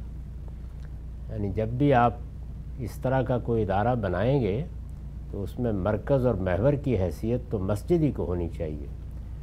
اور جو ہمارے ہاں خانقاہیں بنائی گئیں ان کی نوعیت بھی یہی تھی۔ آپ خانقاہ کو مسجد کے متوازی نہ سمجھیں پیرلل نہ سمجھیں۔ یہ ایسے ہی ہے جیسے آپ تعلیمی ادارے قائم کرتے ہیں۔ خانقاہ کے لفظ سے یہ تاثر اس لیے ہوتا ہے کہ خانقاہ کے ادارے پر تصوف کا قبضہ رہا ہے اور وہ اپنی ذات میں ایک متوازی نظام فکر ہے۔ ورنہ خانقاہ ایسے ہی ہے جیسے کہ ایک تعلیمی ادارہ ہے۔ وہ ایک تربیت کا ادارہ ہے۔ تو تربیت کے ادارے، تعلیم کے ادارے آپ قائم کرتے ہیں۔ اس وقت بھی دنیوی تعلیم کے ادارے قائم کیے جاتے ہیں۔ اس وقت دینی تعلیم کے ادارے قائم کیے جاتے ہیں۔ ان میں مسجد ہوتی ہے، لیکن وہ ادارے کوئی پیرلل نہیں ہو جاتے۔ خانقاہ کو اس جگہ رکھ کے دیکھیے۔ وہ تو سمجھانے کے لیے ایک لفظ استعمال کیا گیا ہے۔ اس لیے کہ الفاظ آسانی سے کسی تصور کو بیان نہیں کرتے۔ تو آپ کوئی نیا لفظ اختیار کر لیں۔ اصل مقصد یہ ہے کہ جس طرح ہمارے ہم بچے پیدا ہوتے ہیں اور ہم ان کی تعلیم کے لیے ادارے بناتے ہیں، اسی طرح جب انسان بڑا ہو جائے تو اس کی تعلیم یا اس کی تربیت کو ریفریش کرنے کے لیے بھی ادارے ہونے چاہیے۔ جن اداروں میں لوگ کچھ وقت گزارے۔ میں بہت لمبے عرصے تک پاکستان میں ہماری بیوروکریسی کی تربیت کے اداروں میں پڑھاتا رہا ہوں۔ ایک طویل عرصے تک میں نے پڑھایا ہے۔ تو اب دیکھیے تین ادارے قائم کیے گئے ایک ادارہ سول سروسز اکیڈمی ہے۔ آپ کے ہاں جو لوگ سول سروس کے لیے منتخب ہوتے ہیں وہ کوئی آٹھ نو مہینے سال کی وہاں تربیت پاتے ہیں۔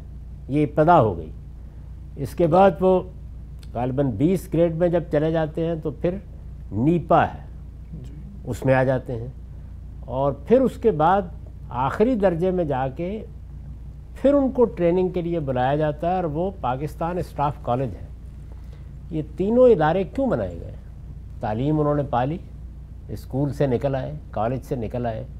یعنی جو ذمہ داری آپ کو دی گئی آپ کسی منصب پر فائز ہوئے تو اس میں آپ کے علم آپ کے نو ہو آپ کی بنیادی چیزوں کو ریفریش ہوتے رہنا چاہیے۔ جی۔ بالکل یہی ضرورت دینی زندگی کی۔ یعنی دینی زندگی میں بھی انسان پہ زنگ لگ جاتا ہے۔ تو جیسے آپ بچوں کو اسکول یا کالج میں بھیجتے ہیں، یونیورسٹی میں بھیجتے ہیں، اسی طرح بڑوں کو بھی گاہے گاہے وہاں سے نکلنا چاہیے۔ اعتکاف ذاتی فیصلہ ہے۔ یعنی اس میں انفرادی فیصلہ کر کے آپ کسی گوشے میں بیٹھتے ہیں، غور کرتے ہیں اپنی اصلاح کے لیے غور کرتے ہیں، اپنے رب کو یاد کرتے ہیں، اپنے پروردگار کی طرف رجوع کرتے ہیں، وہ بھی ایک بہت اچھی چیز ہے ریفریش کرنے کے لیے۔ لیکن انسان کا معاملہ ایسا ہے کہ اس کو دوسروں کی مدد کی ضرورت ہوتی ہے۔ یعنی کوئی آدمی اپنے طور پر ہی بہت کچھ پڑھ کے عالم بن سکتا ہے، فاضل بن سکتا ہے، تو آپ نے تعلیمی ادارے جس طرح قائم کیے ہیں، بالکل اسی طریقے سے آپ خانقاہ کو تعلیمی ادارہ یا تربیتی ادارہ سمجھیے۔ کوئی اور اچھا سا نام آپ کے ذہن میں آئے تو وہ دے لیجیے۔ میں نے یہ لفظ کیوں استعمال کیا؟ اس لیے کہ تاکہ لفظ بولتے ہی اس کی تصویر سامنے آ جائے۔ ادارہ بہت اچھا تھا یہ۔ اور اس ادارے کو اگر قائم کیا جاتا، قائم رکھا جاتا، اور اس میں دین کی تعلیم، تربیت کے لیے لوگوں کو ریفریش کیا جاتا، تو یہ بہت بڑا انسٹیٹیوشن بن سکتا تھا۔ میرے نزدیک تو ہمارے ملک کی تبلیغی جماعت کسی درجے میں یہی خدمت انجام دیتی۔ ہے تو وہاں پر بھی ساری بحث کانٹینٹ کی ہوتی ہے کہ وہ کیا چیز ہے جو پڑھائی جا رہی ہے۔ وہ آپ کوئی تعلیمی ادارہ قائم کریں گے تو اس میں بھی یہ بحث ہو جائے گی۔ لیکن اس سے ادارے کی نفی کیسے ہو گئی؟ ادارہ تو ہونا چاہیے۔ بڑوں کے لیے بھی ہونے چاہیے اور بچوں کے لیے بھی ہونے چاہیے۔ تو یہ بنیادی بات ہے۔ اس کے باوجود کوئی اشکال رہ جائے تو انشاءاللہ میں کسی وقت واضح کر دوں گا۔ نزول مسیح کے باب میں میں نے آخری نشست میں جو کچھ عرض کیا وہ یہ تھا کہ میں اس نتیجے پر پہنچا ہوں کہ بحثیت ایک واقعے کے تو یہ کسی طرح بھی قابل قبول نہیں ہوتا۔ یعنی نہ روایات کی روح سے قابل قبول ہوتا ہے، نہ واقعات کے لحاظ سے ہوتا ہے اور سب سے بڑھ کر نہ قرآن مجید اس کی گنجائش رہنے دیتا ہے۔ تو لہٰذا پھر یہ کیا ہے؟ کہاں سے آئی ہیں یہ سب چیزیں؟ تو اس میں میں نے معطا امام مالک کی روایت کو سامنے رکھ کر یہ بتایا ہے کہ دیکھیے، یہ اصلاً ایک رویا تھا۔ اب ظاہر ہے کہ رسالت میں آپ صلی اللہ علیہ وسلم نے اگر ایک رویا دیکھا ہے اور رویا جس طرح ماضی کے بارے میں ہوتے ہیں، اسی طرح مستقبل کے بارے میں بھی ہوتے ہیں۔ پھر میں نے اس کی مثالیں دی تھیں کہ سیدنا یوسف کا رویا مستقبل کے بارے میں تھا۔ اسی طرح بادشاہ کا رویا مستقبل کے بارے میں تھا۔ تو اس طرح کے رویا جو مستقبل کے بارے میں ہیں، ان میں چیزیں تمثیل کے انداز میں دکھائی جاتی ہیں۔ یعنی جیسے آپ میں محض سمجھانے کے لیے مثال دے رہے ہوں، ایک چیز کو ڈرامہ بنا دیتے ہیں، تمثیل بنا دیتے ہیں، کردار اس میں آ جاتے ہیں۔ تو جب اس طریقے سے یہ چیز ہوتی ہے، جیسے کہ ہمارے ادنا درجے میں خوابوں میں بھی ہوتی ہے، ظاہر ہے کہ پیغمبر کا رویا تو اس سے بہت بلند چیز ہے، اس کو خواب پر قیاس نہیں کرنا چاہیے، البتہ وہ اسی نو کی چیز ہے۔ تو جب اس میں کوئی چیز دکھائی جائے گی تو تعبیر کرنی چاہیے اس کی۔ یعنی اگر آپ یہ خیال کریں کہ سیدنا یوسف نے یہ دیکھا کہ گیارہ ستارے اور سورج اور چاند جھک رہے ہیں تو یہ بیان ہی یوں ہوگا، وہ کسی چیز کی علامت تھے۔ تو اس میں سیدنا مسیح دجال کا ظہور جیسے کہ اس میں بیان ہوا ہے۔ اسی طرح سے کچھ جنگیں، کچھ اس کی فتح، کچھ اس کی شکست۔ تو یہ گویا صدیوں پر پھیلے ہوئے کسی عمل کی تصویر بھی ہو سکتے ہیں۔ اور اس میں جو کردار ہیں، وہ پوری پوری قوموں اور جماعتوں کے نمائندے بھی ہو سکتے ہیں۔ اور چونکہ رویا میں یہ چیز پیدا ہو جاتی ہے، تو اس لیے میں نے یہ توجہ دلائی کہ میرے نزدیک اس کی نوعیت اس طرح کی غالباً ہے۔ اس پر آپ غور کریں۔ میں اس کی ایک تعبیر سمجھتا ہوں۔ ظاہر ہے کہ تعبیر کوئی حتمی چیز نہیں ہوتی۔ جب تک کہ مصداق سامنے نہ آ جائے جتنی بھی آپ خواب کی تعبیر بھی پوچھیں گے کسی سے، تو بس وہ ایک قیاس ہوتا ہے، اندازہ ہوتا ہے۔ تو میں اس کی ایک تعبیر سمجھتا ہوں، لیکن میں نے اس کو اس لیے بیان نہیں کیا اور ابھی بھی بیان نہیں کروں گا کہ جو اصل موضوع ہے، اس سے توجہ ہٹ جائے گی اور اپنی سرشت کے مطابق ہم سب تعبیر میں الجھ جائیں گے۔ تو بہتر یہ ہے کہ پہلے ان سب مباعث کا اچھا ادراک پیدا کریں۔ یعنی وہ کیا باتیں ہیں جو میں نے سات آٹھ گھنٹے میں کہی ہیں؟ کہ قرآن کس طرح بیان کرتا ہے؟ قرآن میں کیا رکاوٹ پیدا ہو رہی ہے؟ اسی طریقے سے روایتوں کی کیا نوعیت ہے؟ اس میں واقعاتی مسئلہ کیا پیدا ہو گیا ہے؟ تو ان چیزوں پر غور کریں۔ ابھی تعبیر کی طرف آگے نہ بڑھیں۔ وہ کلو میں نے دے دیا ہے، اس لیے جس طرح میں اس کو سمجھ رہا ہوں، ہو سکتا ہے کہ مجھ سے بھی کوئی بہتر اس تعبیر کو سامنے لے آئے اور سمجھ لے۔ اصل میں کیا ہوگا؟ وہ جب تعبیر اللہ کی طرف سے سامنے آ جائے گی اسی وقت ہوگا۔ بہت شکریہ سر۔ اگلا سوال ہے سائرہ قریشی صاحبہ کا۔ سائرہ صاحبہ آپ اپنا سوال پوچھ سکتی ہیں۔ جی السلام علیکم۔ وعلیکم السلام۔ جی مجھے سورج یوسف کی آیت بیالیس کے بارے میں پوچھنا ہے جس میں اللہ نے فرمایا کہ حضرت یوسف نے اس شخص کو جس نے رہا ہو جانا تھا، کہا کہ وہ بادشاہ سے ان کے بارے میں ذکر ذکر کرے۔ لیکن پھر شیطان نے اس شخص کو ان کا ذکر کرنے سے بھلا دیا۔ تو بات یہ ہے کہ اگر اللہ کسی بات کا ارادہ کرے تو کوئی اس کو ٹال نہیں سکتا۔ تو اگر اللہ کو مقصود نہیں تھا حضرت یوسف کو جیل سے نکالنا، تو بات سمجھ میں آتی ہے۔ لیکن یہ کہ شیطان نے اس شخص کو بھلا دیا، یہ بات سمجھ میں نہیں آتی۔ ایسا لگتا ہے کہ جیسے اللہ کا تو ارادہ تھا لیکن شیطان اس ارادے پہ اثر انداز ہو گیا۔ جی واضح ہو گیا سوال شکریہ۔ جی۔ نہیں اللہ کا کوئی ارادہ نہیں تھا۔ اگر اللہ کا ارادہ ہوتا تو شیطان کی کیا ہمت ہے کہ وہ یہ کرے؟ اس کا مطلب یہ ہے کہ اللہ تعالیٰ نے معاملہ چھوڑ دیا۔ اور جب چھوڑ دیا تو جو دنیا کے قوانین ہیں اور دنیا میں کار فرما قوتیں ہیں ان کو کام کرنے کا موقع مل گیا۔ ہماری عمومی زندگی میں بھی یہی ہوتا ہے۔ اگر اللہ کوئی فیصلہ کر لے کہ فلاں معاملہ ہونا ہے یا کرنا ہے، تو پھر کون اس کے راستے میں رکاوٹ بن سکتا ہے؟ اس کو تو قرآن مجید نے اللہ پر ایمان کے تقاضے کے طور پر بیان کیا ہے کہ جب وہ پکڑ لے تو کوئی چھڑا نہیں سکتا، وہ روک لے تو کوئی جاری نہیں کر سکتا۔ اس لیے وہاں زیر بحث یہ نہیں ہے۔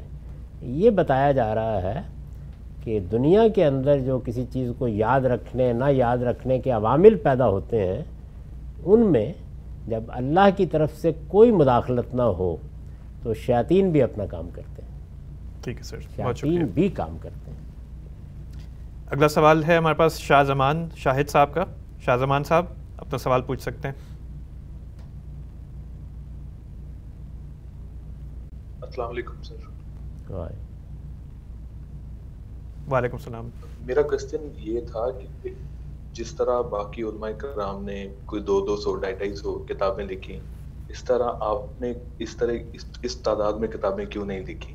آپ کے بے شمار ٹاپکس پہ لیکچرز موجود ہیں، لیکن اگر کتابیں بھی اس طرح لکھی جاتی جس طرح روایتی علماء نے لکھا تھا، تو آپ نے اس طرف رجوع کیوں نہیں کیا؟ ہر آدمی اپنے لحاظ سے کام کا انتخاب کرتا ہے۔ یہ تو ایسے ہی ہے کہ آپ غالب سے پوچھیں کہ پندرہ بیس دیوان کیوں نہیں مرتب کیے؟ ایک مختصر سا دیوان ہے اور خود غالب نے کہا کہ ڈیڑھ جز پر بھی ہے مطلع و مکتا غائب۔ ٹھیک۔ اگلا سوال عمیر مغل صاحب کا ہے۔ عمیر صاحب اپنا سوال پوچھ سکتے ہیں۔ السلام علیکم غامدی صاحب۔ وعلیکم السلام۔ غامدی صاحب آپ کی جو خدمات ہیں جس طرح آپ نے چیزوں کو واضح کیا دین کو سمجھنے میں آسانی پیدا کی آپ کے لیے دل سے دعائیں نکلتی ہیں اللہ تعالیٰ آپ کو سلامت رکھیں۔ میرا سوال یہ ہے کہ کیا اس بات کا امکان ہے کہ جو دجال کا فتنہ ہے وہ دراصل الیکٹرانک میڈیا کو کہا گیا ہو؟ اور ساتھ میں کس سے کہانیاں مل کر بات کہاں سے کہاں پہنچ گئی ہو؟ کیونکہ ایک شخص کے لیے یہ ساری صفات ماننا عقل کے لیے مشکل ہے لیکن میڈیا کے لیے انہیں ماننے میں اتنی مشکل نہیں۔ آپ رہنمائی فرما دیجیے روایتوں میں اگر آپ پہلے انتخاب کر لیں کہ محدثین کے طریقے پر تنقید کر کے صرف وہ روایتیں اکٹھی کریں گے، جن میں دجال کے بارے میں صحت کے ساتھ کوئی بات نقل ہوئی ہے یا کم سے کم حسن درجے کی روایتیں ہیں، تو آپ حیران رہ جائیں گے کہ جو باتیں آپ نے عام طور پر سن رکھی ہیں وہ وہاں ہیں نہیں۔ موجود نہیں۔ جی۔ ایسا ہوتا ہے بعض اوقات کہ لوگ بہت سی چیزیں ضعیف روایتوں سے موضوع روایتوں سے قصہ گویوں کی روایات سے بیان کرتے رہتے ہیں۔ تو وہ چیز عامت الناس کے لیے ایسی ہو جاتی ہے کہ یہ سب گویا پیغمبر نے بتایا۔ جی۔ ابھی میں نے پچھلے دنوں شک کمر پر گفتگو کی۔ تو میں نے دیکھا کہ کچھ رد عمل لوگوں نے اپنا ظاہر کیا۔ تو اندازہ ہوا کہ کبھی لوگوں نے دیکھا ہی نہیں روایتوں کو نکال کے کہ صحیح روایتوں میں یا حسن درجے کی روایتوں میں کیا بات بیان ہوئی ہے۔ دو لفظوں کی بات بیان ہوئی ہوئی ہے۔ لیکن یہ کہ وہ انگلی کے اشارے سے چاند ٹوٹ گیا، ایک آستین سے نکل کے دوسرے آستین میں آ گیا۔ یہ سب بالکل بے بنیاد باتیں ہیں۔ کوئی یعنی روایتوں میں بھی، حدیث کی کتابوں میں بھی کوئی ذکر نہیں ہے ان کا، سرے سے۔ تو اس طرح کے قصے کہانیاں دجال کے بارے میں بھی بہت ہو گئے۔ اس وجہ سے آپ ان قصے اور کہانیوں کو سامنے رکھ کے تعبیر نہ کریں۔ بلکہ جو صحیح یا حسن کے درجے کی روایتیں ہیں، ان کو سامنے رکھ کے کریں۔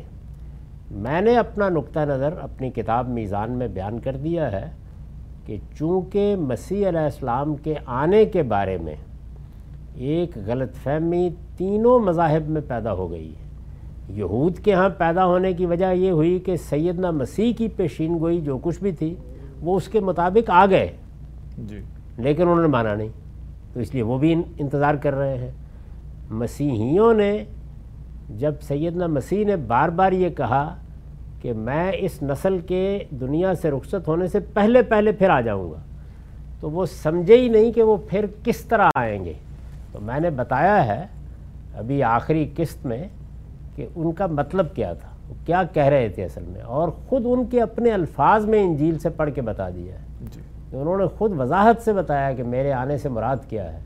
تو لوگ نہیں سمجھے تو ان کے ہاں یہ عقیدہ ہو گیا۔ ہمارے ہاں رسالت معاب صلی اللہ علیہ وسلم کا رویا ایک واقعے کے طور پر لے لیا گیا جیسے کہ میرا رجحان ہے۔ تو اب سب کے ہاں چونکہ یہ چیز موجود ہے تو اس کا امکان پیدا ہو گیا ہے کہ کوئی آدمی کوئی غیر معمولی صلاحیتیں رکھنے والا آدمی اس سے فائدہ اٹھا کر مسیح ہونے کا دعویٰ کر دے کسی موقع پر۔ جی۔ تو یہ امکان بھی رد نہیں کیا جا سکتا۔ بالکل۔ اور کوئی چیز قرآن میں حدیث میں اس کے خلاف بھی نہیں۔ ہے جو بات آپ نے کہی ہے کہ دجال کے اس پورے فتنے سے مراد کوئی پوری قوم یا کوئی ایک بڑا واقعہ یا مثلا یہود کی پوری کی پوری اسٹریٹجی مراد ہو اس سے، تو اس کا امکان ہے، یہ بھی امکان ہے، لیکن پھر ان تمام چیزوں کو اس کے اندر ٹھیک بیٹھنا چاہیے۔ تو یہ تعبیر کا طریقہ ہو جائے گا۔ میرا رجحان یہی ہے کہ مسیح ہونے کا دعویٰ کر کے کوئی شخص فتنہ پیدا کرے گا۔ آپ مجھ سے اختلاف کر سکتے ہیں اس میں۔ دروازہ کھلا ہوا ہے، لیکن دجال کی روایتیں وہ الگ سے موجود ہیں اور نزول مسیح کی روایتوں میں دجال کا ذکر وہ الگ سے موجود ہے۔ روایتوں میں بھی عام طور پہ مسیح الدجال کا ہی لفظ آتا ہے۔ جی ہاں ہر جگہ یہی ہے۔ جی۔ وہ لوگوں نے اصل میں اس کو نظر انداز کر دیا۔ جی۔ پورا نام جو روایتوں میں آیا وہ المسیح الدجال ہے۔ جی۔ یعنی وہ آدمی جو لوگوں کو مسیح بن کے فریب دے گا۔ مطلب یہ۔ بہت شکریہ سر۔ اگلا سوال ہمارے پاس آصف منیر صاحب کا ہے۔ آصف صاحب آپ کا مائک انمیوٹ کر رہا ہوں۔ سوال پوچھ لیجیے السلام علیکم۔ وعلیکم السلام۔ میرا سوال یہ ہے کہ اپنے ایک لیکچر میں آپ نے فرمایا کہ یہ غار ہیرا کا جو سارا واقعہ ہے وہ ایک افسانہ ہے۔ تو پہلی وہی کی ابتدا کب اور کیسے ہوئی؟ جس طرح قرآن مجید نے سورہ نجم میں بیان کر دیا، اس طرح ہوئی۔ قرآن نے پہلی دو ملاقاتوں کو خود بیان کر دیا ہے کہ پہلی مرتبہ جبریل امین سے ملاقات ہوئی، کس طرح ہوئی، کیسے رسول اللہ نے ان کو دیکھا اور وہ کتنے قریب آ گئے اپنی اصل صورت میں تھے۔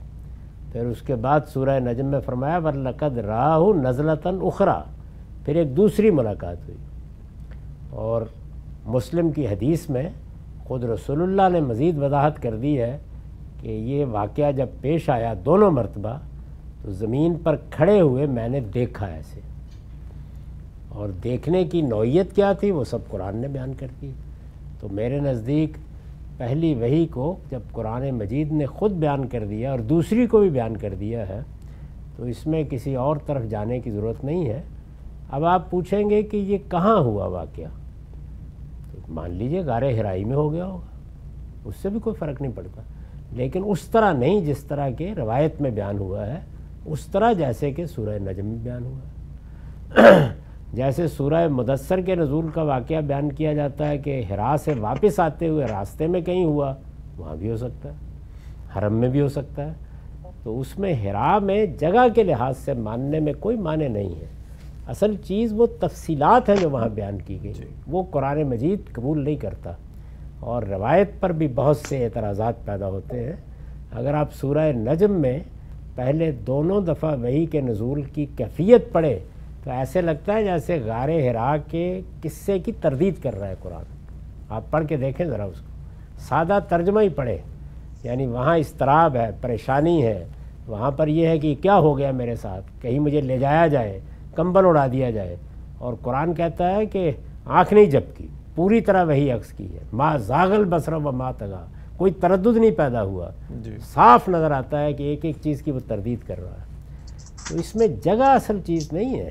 اس پورے واقعے کی طرف میں نے توجہ دلائی ہے کہ وہ واقعہ اسٹیبلش نہیں ہوتا۔ اس پر بڑا تفصیلی کام کر دیا ہے ہمارے ڈاکٹر شہداد سلیم صاحب نے۔ آپ ان روایات پر ان کے کام کو دیکھ سکتے ہیں، اس سے مزید اطمینان ہو جائے گا۔ آخری چیز یہ رہ جاتی ہے کہ پھر پہلی وہی میں کیا چیز تھی جو نازل کی گئی۔ تو وہ بھی میں نے اپنی تفسیر میں بیان کر دیا ہے کہ وہ سورہ فاتحہ تھی، اسی کو ہونا چاہیے۔ جی اس میں، اس معاملے میں ایس کامدی ایپ میں بھی بہت ساری انفارمیشن اویلیبل ہے۔ شہزاد سلیم صاحب کے جس آرٹیکل کا یا جس کام کا ذکر کیا کامدی صاحب نے، وہ بھی اس کے بھی ریفرنسز ہیں ہر چیز اویلیبل ہے تو اگر آپ اس میں سرچ کر لیں تو آپ کو مل جائے گا یا پھر آپ سوال پوچھ سکتے ہیں ہم میں سے کوئی انشاءاللہ اس کو آپ کو شیئر کر دیں گے۔ اگلا سوال ہمارے پاس ہے محمد اسامہ اشرف صاحب کا۔ اشرف صاحب آپ کا مائک انمیوٹ کر رہا ہوں سوال پوچھ لیجیے السلام علیکم محمدی صاحب۔ سر میرا سوال جو ہے وہ نبی اور رسول کے فرق کے مطابق ہے۔ آپ نے اپنی ایک ویڈیو میں فرمایا کہ رسول جو ہے وہ نبیوں میں سے کچھ لوگ انتخاب ہوتے ہیں۔ کہ جو اس دنیا میں خدا کی عدالت قائم کر کے دکھاتے ہیں۔ تو میرا سوال یہ ہے کہ حضرت ابراہیم علیہ السلام جو ہیں، ان کے بارے میں سورہ توبہ میں اللہ تعالیٰ فرماتا ہے کہ وہ اللہ کے رسول تھے۔ اور ان کے جو بیٹے حضرت ابراہیم علیہ السلام ہیں، ان کے بارے میں بھی اللہ تعالیٰ سورہ مریم میں آیت 54 میں فرماتا ہے کہ وہ اللہ کے نبی اور رسول تھے۔ تو میرا سوال یہ ہے کہ حضرت ابراہیم اور حضرت اسماعیل، انہوں نے اتمام حجت اپنے وقت میں کس طرح مکمل کی اور ان کی قوموں پر کس طرح سے عذاب آیا پھر؟ شکریہ۔ اللہ تعالیٰ نے قرآن مجید کی سورہ یونس میں یہ بتایا ہے کہ بولے کل امت رسول فیضا جا رسول ہم قدیہ بین ہم بالکست و ہم لا یظلمون کہ ایک زمانے میں ہر قوم اور ہر امت کی طرف رسول آئے۔ اب وہ کیسے آئے؟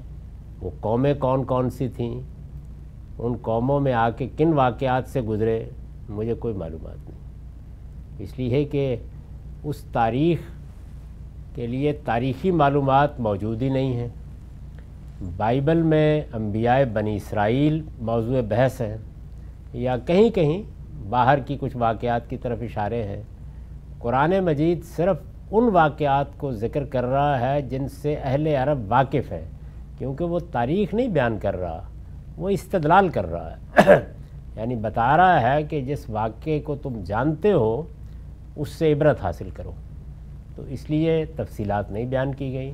لیکن سورہ توبہ ہی میں یہ بالکل واضح کر دیا ہے کہ اللہ کا عذاب جن قوموں پر آیا، ان میں قوم ابراہیم بھی تھی۔ تو اس سے یہی اندازہ ہوتا ہے کہ جب وہ ار کے شہر میں پیدا ہوئے اور پھر اس کے بعد ان کو مار ڈالنے کے لیے تدبیر کی گئی، آگ میں ڈالنے کی تو اس کے بعد اللہ کے طریقے کے مطابق ان کی قوم پر عذاب آیا۔ اس عذاب کی تفصیلات کہیں بیان نہیں اس لیے کہ یہ بہت ہی قدیم زمانے کا واقعہ ہے۔ آپ سمجھے اکیس سو قبل مسیح بعد کے ادوار میں جب وہ کنان میں آ کے آباد ہوئے اور اسی طرح سے انہوں نے اپنے بیٹے اسماعیل کو عرب میں آباد کیا، تو بائبل کی تاریخ بھی اس دور دور سے شروع ہوتی ہے۔ اس سے پہلے کوئی معلومات ہمارے میں نہیں، بس اتنی بات قرآن نے واضح کر دی ہے۔ سیدنا اسماعیل غالباً آپ کہنا چاہتے تھے تو ان کے بیٹے ہیں، ان کو قرآن نے رسول کہا ہے اور یقیناً وہ یہی منصب تھا ان کا۔ ان کی قوم ساری کی ساری ایمان لے آئی۔ یعنی یہ جو بنی نابت ہیں، جن میں ان کی شادی ہوئی ہے یا بنی جرم ہے یہ لوگ ایمان لے آئے۔ تو ظاہر ہے کہ وہاں کوئی عذاب کا سوال نہیں تھا بالکل ایسے ہی جیسے حضرت یونس کی قوم ایمان لے آئی۔ بالکل اسی طرح جس طرح حضرت موسیٰ کی پوری قوم ان پر ایمان لے آئی اور ان کے ساتھ ہجرت کر کے نکل کھڑی گئی تو یہ ہر جگہ عذاب کی ضرورت نہیں ہے عذاب تو منکرین پر آتا ہے۔ جی۔ بہت شکریہ سر۔ اگلا سوال ہے ہمارے پاس فیصل احمد صاحب کا۔ فیصل صاحب اپنا سوال پوچھ سکتے ہیں۔ ہلو السلام علیکم سر۔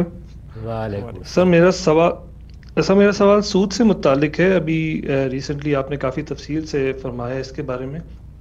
بہرحال ایک اشکال ابھی بھی میرے ذہن میں ہے کہ آپ نے پہلا نقطہ یہ تھا کہ جو سود دے رہا ہے وہ ضرورت مند ہے، اپنی کسی وجہ سے قرض حاصل کر رہا ہے، تو اس پہ گناہ نہیں ہے۔ لیکن سر، وہ آپ ان لوگوں کو کس کیٹیگری میں رکھیں گے جو مطلب اپنا بزنس بڑھانے کے لیے ایک فیکٹری لگی ہوئی ہے، ایک فیکٹری اور لگا لیتے ہیں بینک سے قرضے لے لیتے ہیں۔ ایک گھر ہے میرا لیکن ایک مارکیٹ اچھی ہے ایک دو گھر اور لے لیتا ہوں قرض کے اوپر اور مطلب اپنا ایک بزنس پوائنٹ آف ویو سے مطلب قرض لیے چلے جا رہے ہیں سود پہ۔ تو میں اس لیے پوچھ رہا ہوں کچھ علماء کو فتح ہی میں نے سنا ہے کہ ٹھیک ہے آپ مارکیج پہ گھر لے سکتے ہیں لیکن وہ پھر آپ کی اپنی ضرورت کے لیے ہونا چاہیے کسی بزنس پرپز کے لیے نہیں ہونا چاہیے۔ تو اس کی ذرا وضاحت کر دیں اگر پتہ نہیں شاید یہ پوائنٹ مس ہو گیا مجھ سے۔ جی واضح ہو گیا بہت شکریہ سر۔ میں نے بالکل نہیں یہ کہا کہ ضرورت کے لیے قرض لے سکتے ہیں۔ قرض کسی بھی پہلو سے لیا جا سکتا ہے بزنس کے لیے لیں، اپنے کام کے لیے لیں، جس مقصد کے لیے بھی لیں۔ یعنی کوئی پابندی نہیں ہے کہ آپ قرض فلاں کام کے لیے لیں گے۔ میں نے ایسی بھی کوئی بات نہیں کہی۔ میں نے تو علال اطلاق یہ بتایا ہے کہ قرآن و حدیث میں کسی جگہ پر بھی قرض لینے والے کے اوپر کوئی نکیر نہیں کی۔ نہ یہ شرط لگائی گئی ہے۔ اگر یہ شرط لگائی جائے تو پھر تو یہ ماننا پڑے گا کہ اصل میں یہ کام غلط ہے۔ لیکن ضرورت کے وقت جیسے حرام حلال ہو جاتا ہے یا حرام سے استفادہ کرنا جائز ہو جاتا ہے، میں نے ایسی کوئی بات نہیں کہ میرے نزدیک قرض لے کے سود پر ہی اگر مل رہا ہو، اپنی کوئی ضرورت پوری کرنا، کوئی کاروبار بڑھانا یا کچھ بھی کرنا، اس کے بارے میں قرآن مجید نے کوئی بات کہی نہیں سرے سے البتہ قرض دینے والا اس کو یہ کہا ہے کہ اگر تم قرض دے رہے ہو تو قرض نیکی کا کام ہے اور نیکی کے کام کا کوئی معاوضہ نہیں دیا جا سکتا۔ جی۔ قرض تبرو ہے نیکی ہے خیر ہے۔ قرض ایسے ہی ہے کہ اصل میں تو تمہیں اپنے بھائی کی مدد کر دینی چاہیے تھی لیکن تم نے مدد نہیں کی تو چنے قرض دے دو۔ اور اس کے ساتھ میں نے یہ کہا ہے کہ جو بینکاری کا موجودہ نظام ہے، اس کو قرض پر استوار ہی نہیں ہونا چاہیے۔ کیونکہ قرض کوئی کاروبار کرنے کا طریقہ نہیں ہے، قرض مدد کرنے کا طریقہ ہے۔ اپنے بھائی کا تعاون کرنے کا طریقہ ہے۔ اس میں میں نے تفصیل سے بتایا ہے کہ ان کو فائنانسنگ کے اصول کے اوپر یہ کام کرنا چاہیے۔ مارٹ گیج کے بارے میں یہ کہا ہے کہ یہ ہائر پرچیز کے اصول پر کریں، قرض پر نہیں۔ اور اسی طرح سے فائنانسنگ کریں تو پرنسپل سیکیورڈ فائنانسنگ کریں۔ جی۔ یہ فائنانسنگ کے موڈ ہیں جو میں نے تجویز کیے ہیں اور پوری طرح بحث کر کے بتایا ہے کہ یہ سب جائز ہے میرے نزدیک ان میں کوئی ناجائز نہیں ہے۔ لیکن اگر بینک یہ کہے گا کہ میں قرض دے رہا ہوں تو پھر ظاہر ہے کہ قرض کے اصولوں کا اطلاق ہو جائے گا اس پر پھر دو پیسے بھی آپ نہیں لے سکتے لیں گے تو وہ سود ہے اور وہ حرام ہے۔ جی بہت شکریہ۔ یہ اس بارے میں response to twenty three questions کی بہت ساری اقساط ہیں جن کے اندر غامنی صاحب نے بڑی تفصیل سے اس میں ہر ایک چیز کو مارگیج کو الگ لے کر بزنس فائنانسنگ کو الگ لے کر ہر چیز کو تفصیل سے بتایا ہے۔ یہ آج کام دی ایپ میں بھی اویلیبل ہیں یوٹیوب اور فیس بک وغیرہ پہ بھی اویلیبل ہیں۔ تو اگر آپ ڈھونڈنا چاہیں تو اس میں ہم آپ کی مدد بھی کر سکیں گے۔ ادروائز اس کو آپ دیکھ لیجیے گا۔ یعنی میرا مقدمہ یہ نہیں ہے کہ یہ ہے تو غلط کام۔ لیکن کسی مجبوری میں یا ضرورت کے تحت میرے نزدیک یہ غلط کام ہے ہی نہیں۔ جی۔ جو غلط کام ہے وہ ہے قرض پر منفت لینا۔ جی۔ وہ حرام ہے بالکل۔ بینکوں سے بھی میں یہی کہتا ہوں کہ قرض دو گے تو حرمت کا فتویٰ ہوگا۔ قرض دینا بند کرو اور ہائر پرچیز کے طریقے پر مارٹگیج کے معاملات کرو۔ پورے ملیشیا میں میں نے دیکھا سب بینک اس اصول پر آ گئے ہیں۔ اور فائنانسنگ کے لیے پرنسپل سیکیورڈ فائنانسنگ کا طریقہ اختیار کرو۔ ٹھیک ہے سر۔ اگلے سوال کی جانب بڑھتے ہیں۔ یہ ہے فروخ عمران صاحب کا۔ فروخ صاحب اپنا سوال پوچھ سکتے ہیں۔ السلام علیکم جی صاحب۔ وعلیکم السلام۔ سر میرا سوال یہ تھا کہ نان مسلم جو ہیں خاص طور پہ جو ایتھیسٹ لوگ ہیں وہ جب قرآن کو پڑھتے ہیں تو انہیں اس میں بہت سارے مطلب کہ واقعات جو ہیں وہ مطلب کہ ہضم نہیں ہوتے، کہہ لیں کہ وہ انہیں دیو مالا وغیرہ سمجھتے ہیں۔ یہ تو ہم، ہمارے نزدیک تو ایز اے مسلم ہم تو خدا کو قادر مطلق سمجھتے ہیں، تو ہم تو سمجھتے ہیں کہ وہ خدا تو یہ کر سکتا ہے، لیکن ان کو یہ بات کیسے سمجھائی جائے؟ اس کا شکریہ۔ اگر وہ خدائی کو نہیں سمجھتے تو پھر قرآن کیسے سمجھائیں گے انہیں؟ جب کوئی آدمی خدا کو مانتا ہے پھر خدا کو تو ماننے کا مطلب ہی یہ ہے کہ وہ قادر مطلق ہے۔ ورنہ خدا کو کیا مانا؟ پھر تو گاؤں کے چودھری کو مانا زیادہ سے زیادہ۔ جی۔ خدا کو ماننے کا مطلب یہ ہے کہ وہ کائنات کا خالق ہے۔ اور ابھی میں وضاحت کر رہا تھا شرک اور توحید کی تو اس میں بتایا گیا کہ اللہ لہ الخلق و الامر یہ دنیا بنائی بھی اس نے ہے اس کو چلا بھی وہی رہا ہے۔ تو چلانے والے پر کوئی قدغن کیسے لگ سکتی ہے؟ اگر آدمی کہے گا کہ خدا یہ نہیں کر سکتا، ویسے میں خدا کو مانتا ہوں، تو وہ خدا کو نہیں مانتا۔ تو اس وجہ سے ان لوگوں کے ساتھ بات خدا کے وجود پر کرنی چاہیے۔ اگر بات آپ کو کرنی ہے، وہ پھر واقعات پر یا قرآن مجید میں جو باتیں بیان کی ہیں ان پر کیوں بات ہوگی پہلے خدا تو منوا لیجیے ان سے جی۔ اس بارے میں ہمارا، ہم ایک کورس بھی آفر کر رہے ہیں اگلے مہینے سے، جنوری سے۔ ہو میڈ گاڈ کے نام سے یہ ڈاکٹر جنید حسن صاحب کے ساتھ ایک کورس ہوگا۔ تو اس میں بھی اگر آپ رجسٹر کرنا چاہیں تو وہ بھی آپ کر سکتے ہیں۔ اسی اسی موضوع کے اوپر اس کے اندر گفتگو ہوگی۔ اگلا سوال ہے ہمارے پاس سیما خان صاحبہ کا۔ سیما صاحبہ اپنا سوال پوچھ سکتی ہیں۔ جی السلام علیکم۔ میرا سوال یہ کہ بحیثیت مسلمان قسمت کو ہمیں کیسے سمجھنا چاہیے؟ شکریہ۔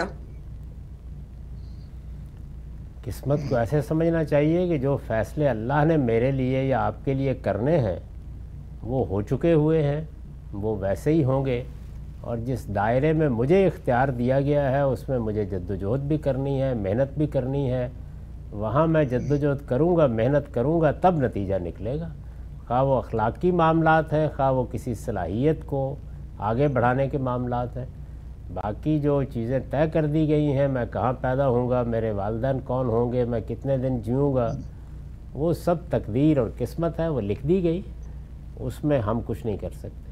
تو ہمارا دائرہ یا تو اخلاقی آزادی کا ہے اور یا اپنی صلاحیتوں کے مطابق دنیا کے اندر جد و جہد کا ہے۔ ان دونوں چیزوں پر توجہ کریں، یہ آپ کی تدبیر پر ہے، باقی چیزیں سب قسمت ہیں۔ شکریہ سر۔ اگلا سوال ہمارے پاس ہے انمول صاحبہ کا۔ انمول اب اپنا سوال پوچھ سکتی ہیں۔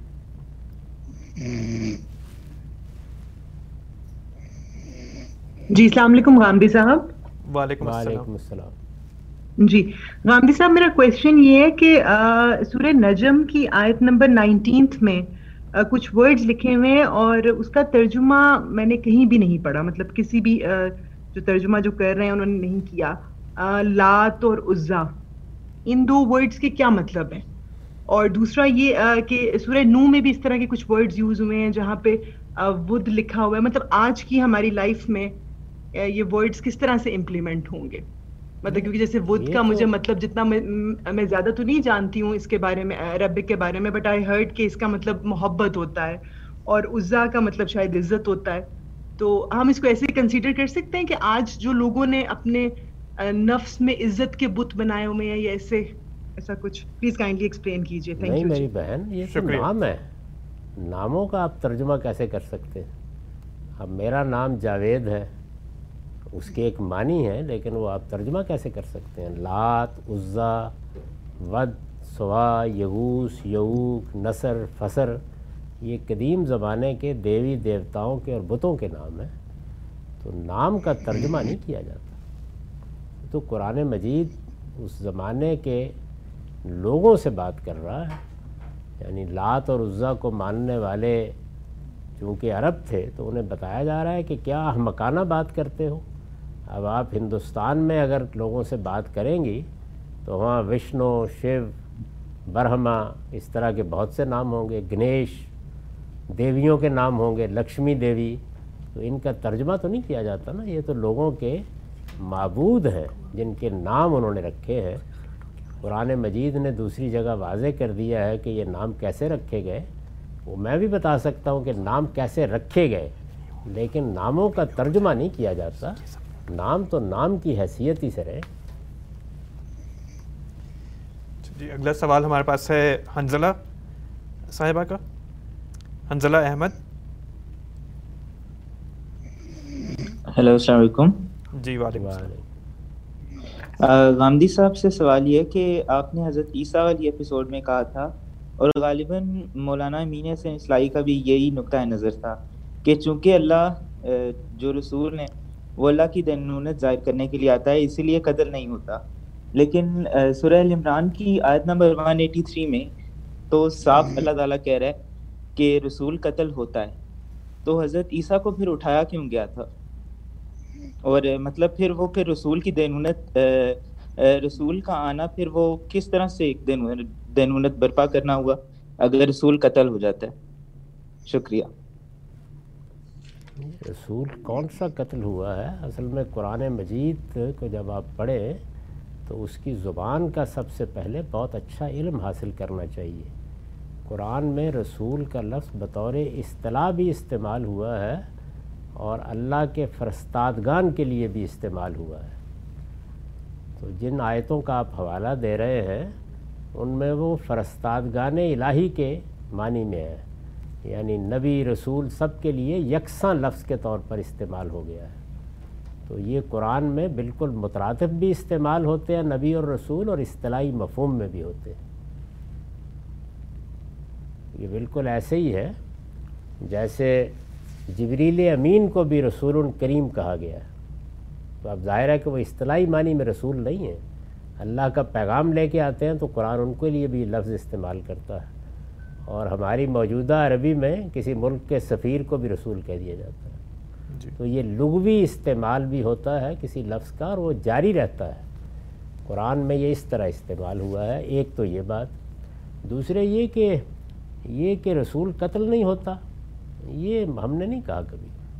جو کچھ کہا ہے وہ یہ کہا ہے کہ رسول کا مشن جب تک مکمل نہیں ہو جاتا، اس کے دشمن اس کو کوئی نقصان نہیں پہنچا سکتے۔ مشن مکمل ہو گیا، جیسے رسول اللہ کا مشن مکمل ہو گیا، اس کے بعد دنیا سے جانا ہے۔ وہ کسی بیماری سے بھی رسول جا سکتا ہے، کسی اور وجہ سے بھی جا سکتا ہے، کسی دشمن کی تلوار کا نشانہ بھی بن سکتا ہے۔ تو جہاں تک قتل کا تعلق ہے، وہ ایک ضمنی چیز ہے، وہ کوئی اصولی چیز نہیں ہے۔ اصل چیز یہ ہے کہ رسول عدالت بن کے آئے گا، عدالت بن کے فیصلہ سنائے گا، اصطلاحی رسول۔ باقی نبی اور رسول وہ تو دنیا کے اندر پیغمبروں جیسے ہم پیغمبر کا لفظ بولتے ہیں، عام الفاظ کے طور پر بھی استعمال ہوتے ہیں۔ یہی غلطی ان لوگوں کو لگتی ہے کہ جو زبان کا کوئی اصطلاحی مطلب جب سمجھ لیتے ہیں تو سیاق سباق کو نظر انداز کر کے ہر جگہ اس کو ٹھونستے ہیں۔ سلاد قرآن مجید میں نماز کے لیے استعمال ہوا اصطلاح ہے لیکن دس جگہوں کے اوپر دعا کے لیے استعمال ہوا ہے عنایت کے لیے استعمال ہوا ہے رحمت کے لیے استعمال ہوا ہے۔ جی۔ تو لفظ اپنے اصل مفاہیم سے اوپر نہیں اٹھ جاتے وہ استعمال ہوتے رہتے ہیں۔ سیاق سباق بتاتا ہے جن آیتوں کا آپ نے حوالہ دیا ان میں خود سیاق بتا رہا ہے کہ وہاں رسول اصطلاحی مفہوم میں نہیں آیا۔ دیکھنا ہو تو اس کی دلیل میری تفسیر البیان میں دیکھ لیجیے۔ بہت شکریہ سر۔ رابعہ شاکر شاکر صاحبہ آپ کا مائک انمیوٹ ہے آپ سوال پوچھ سکتی ہیں۔ السلام علیکم خامدی صاحب۔ خامدی صاحب my question is that who are the addressees of Quran? Muslims people of the book what about the rest of faiths and religion Rabia صاحبہ ایکسکیوز می سوری آپ کی آپ کی ٹرن نہیں تھی میں نے نام اناؤنس کیا تھا رابعہ شاکر صاحبہ okay I am sorry I am sorry السلام علیکم غامدی صاحب میرا کوشچن یہ ہے کہ ہم جب قرآن شریف کو پڑھتے ہیں تو بعض دفعہ کچھ آیتیں ایسی ہوتی ہیں تھوڑی سی جن میں ایک دم پڑھنے میں ایسا لگتا ہے کانٹرڈکشن سی فیل ہوتی ہے۔ جیسے کہ قرآن میں یہودیوں کے اور عیسائیوں کے بارے میں یہ بھی کہا جاتا ہے کہ جو سور وہ جو ہیں، اپنے ایمان پر ہیں، وہ جنت میں بھی جا سکتے ہیں۔ پھر بھرائی کے ریفرنس سے بھی بات کی جاتی ہے کہ جنہوں نے یہ کمال کیے ہیں، ان کو ان کا عمل دیا جائے گا۔ تو کیا یہ چیزیں آج کے مسلمان آج کے نان مسلمس پر بھی ویلڈ ہیں یا یہ صرف اسی زمانے کے نان مسلمس کے بارے میں بات؟ جیسے سورہ بکرا میں ہے، سورہ معاہدہ میں، سورہ معاہدہ میں اللہ تعالیٰ نے تو یہ کہہ دیا ہے کہ ہمارا دین مکمل کر دیا گیا اور اسلام کو چوز کر لیا گیا۔ تو کیا ان لوگوں کے لیے کوئی لیوریج ہے یا نہیں؟ تھینک یو محمد الرسول اللہ کے ذریعے سے جو اللہ کی ہدایت آئی ہے، وہ جب کسی قوم یا کسی فرد پر پہنچ جائے اور اس پر واضح ہو جائے کہ یہ حق ہے اور وہ اس کو ماننے سے انکار کر دے، اس وقت اللہ کے ہاں ماخوذ ہوتا ہے۔ اس سے پہلے پہلے جو کچھ وہ مانتا، جو کچھ جانتا ہے، اس کی بنیاد پر اجر بھی پائے گا، جنت میں بھی جائے گا، سب کام ہوں گے۔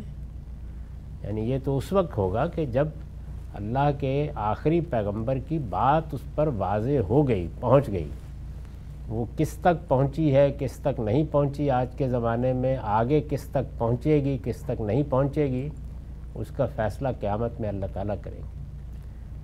تو جہاں تک اس نہ پہنچنے کی صورت کا تعلق ہے وہ رسول اللہ کے زمانے میں بھی اور آپ کے بعد بھی قیامت تک انہی چیزوں کی بنیاد پر مواخذہ ہوگا جو انسان پہلے سے جانتا ہے۔ اصول یہ سمجھ لیجیے کہ جس کے پاس جتنا علم ہے اس کی بنیاد پر مواخذہ ہوگا۔ یہی بات قرآن مجید نے ہر جگہ واضح کر دی۔ بلکہ اصول میں بتا دیا ہے یبلوکم فی ما آتا امتحان اتنے میں ہے جو میں نے دیا ہے۔ ٹھیک ہے سر بہت شکریہ۔ نصر احمد صاحب آپ کا مائک انمیوٹ ہے آپ اپنا سوال پوچھ سکتے ہیں۔ السلام علیکم۔ وعلیکم السلام۔ حامد صاحب آپ کی میزان الحکمہ لیکچرز میں ذکر کیا تھا آپ نے کہ اللہ تعالیٰ کی ساری صفات حسن ہونی چاہیے جو بالکل بات سمجھ میں آتی ہے۔ بائبل کو پڑھتے ہوئے خاص طور سے اولڈ ٹیسٹمنٹ میں ایک دو جگہ ایسا ذکر آتا ہے کہ اللہ تعالیٰ کہہ رہے ہیں کہ your God is a jealous God اس کو کس طرح سمجھنا چاہیے؟ یہ آف کورس ہمارے پاس ترجمہ ہی موجود ہے، لیکن یہ شاید توحید کے ہی طرف اشارہ ہو رہا ہے، لیکن اس کو سمجھنے کا صحیح طریقہ کیا ہے؟ دیکھیے، ہمارے پاس جو اس وقت بائبل ہے، وہ ترجموں کی صورت میں ہے، اور ساری بائبل الہام نہیں ہے۔ یعنی بائبل تو اصل میں جویش ہسٹری ہے۔ بلکہ اگر آپ نیو ٹیسٹمنٹ کو بھی شامل کر لیں تو وہ پھر کرسچن ہسٹری بھی ہے ابتدائی۔ تو تاریخ کی کتاب ہے جس میں اللہ تعالیٰ کی کتابیں بھی آ گئی ہیں۔ یعنی تورات جب تاریخ کے اس مرحلے پر پہنچتے ہیں جہاں وہ نازل ہوئی تو وہ آ جاتی ہے۔ انبیاء کے صحیفے بھی آ جاتے ہیں۔ تو یہ تعبیریں جو ہیں یہ پہلے تو یہ دیکھنا چاہیے کہ کیا کہیں الہام میں ہے، وہ سمجھنے اور سمجھانے کی چیز ہے۔ ہسٹری میں ہے تو وہ ایسے ہی جیسی ہماری تاریخ ہے، اس میں پریشان نہیں ہونا چاہیے۔ اگر کہیں وہاں آئی ہیں تو ظاہر ترجمہ ہے، تو قرآن کی روشنی میں ترجمے کی اصلاح کر لینی چاہیے۔ تو میرے نزدیک یہ تعبیر اصل میں عبرانی کے جس لفظ سے ہوئی ہے، اس کو آپ دو تین طریقوں سے ترجمہ کر سکتے ہیں۔ ایسا ہوتا ہے دنیا کی ہر زبان میں۔ تو میں یہ سمجھتا ہوں کہ یہ غیور کے معنی میں تھا یعنی تمہارا پروردگار غیرت مند ہے۔ یہ نہیں ہے کہ تم جس کو چاہو اس کا شریک بنا دو اور وہ قبول کر لے گا اس کو۔ تو اس کو ترجمہ کرنے والوں نے یہ صورت دے دی۔ شکریہ سر۔ تو یہاں ہماری اس نشست کا وقت ختم ہوتا ہے۔ آپ لوگوں سے معذرت کہ شروع میں کچھ ٹیکنیکل ڈیفیکلٹی ہوئی۔ تو اور ان لوگوں سے بھی معذرت جنہوں نے آج لاگ ان کیا، مگر ان کی باری نہیں آ سکی۔ جیسا کہ میں نے اس نشست کی آغاز میں بتایا تھا کہ ان لوگوں کو انشاءاللہ ہم پرائرٹی رجسٹریشن کا ٹائم eh, کا وقت دیں گے اگلی نشست کے لیے۔ اس نشست کو ختم کرنے سے پہلے eh, ایک چیز جو میں آپ کو بتانا چاہتا ہوں وہ یہ کہ ہم انشاءاللہ اگلے مہینے یعنی جنوری سے کچھ eh, نئے کورسز آفر کر رہے ہیں۔ تو اگر آپ ان کو ان کی تفصیلات دیکھنا چاہتے ہیں یا رجسٹر کرنا چاہتے ہیں، تو آپ Ghamidi Ghamidi dot org slash courses Ghamidi dot org slash courses کے اوپر ان کو دیکھ سکتے ہیں۔ اس کے ساتھ آپ سب کا بہت بہت شکریہ۔ رامنی صاحب، آپ کا بہت بہت شکریہ۔ اس ناچیز کو اجازت دیجیے زندگی رہی تو انشاءاللہ پھر ملیں گے۔ اپنا خیال رکھیے۔ اللہ حافظ۔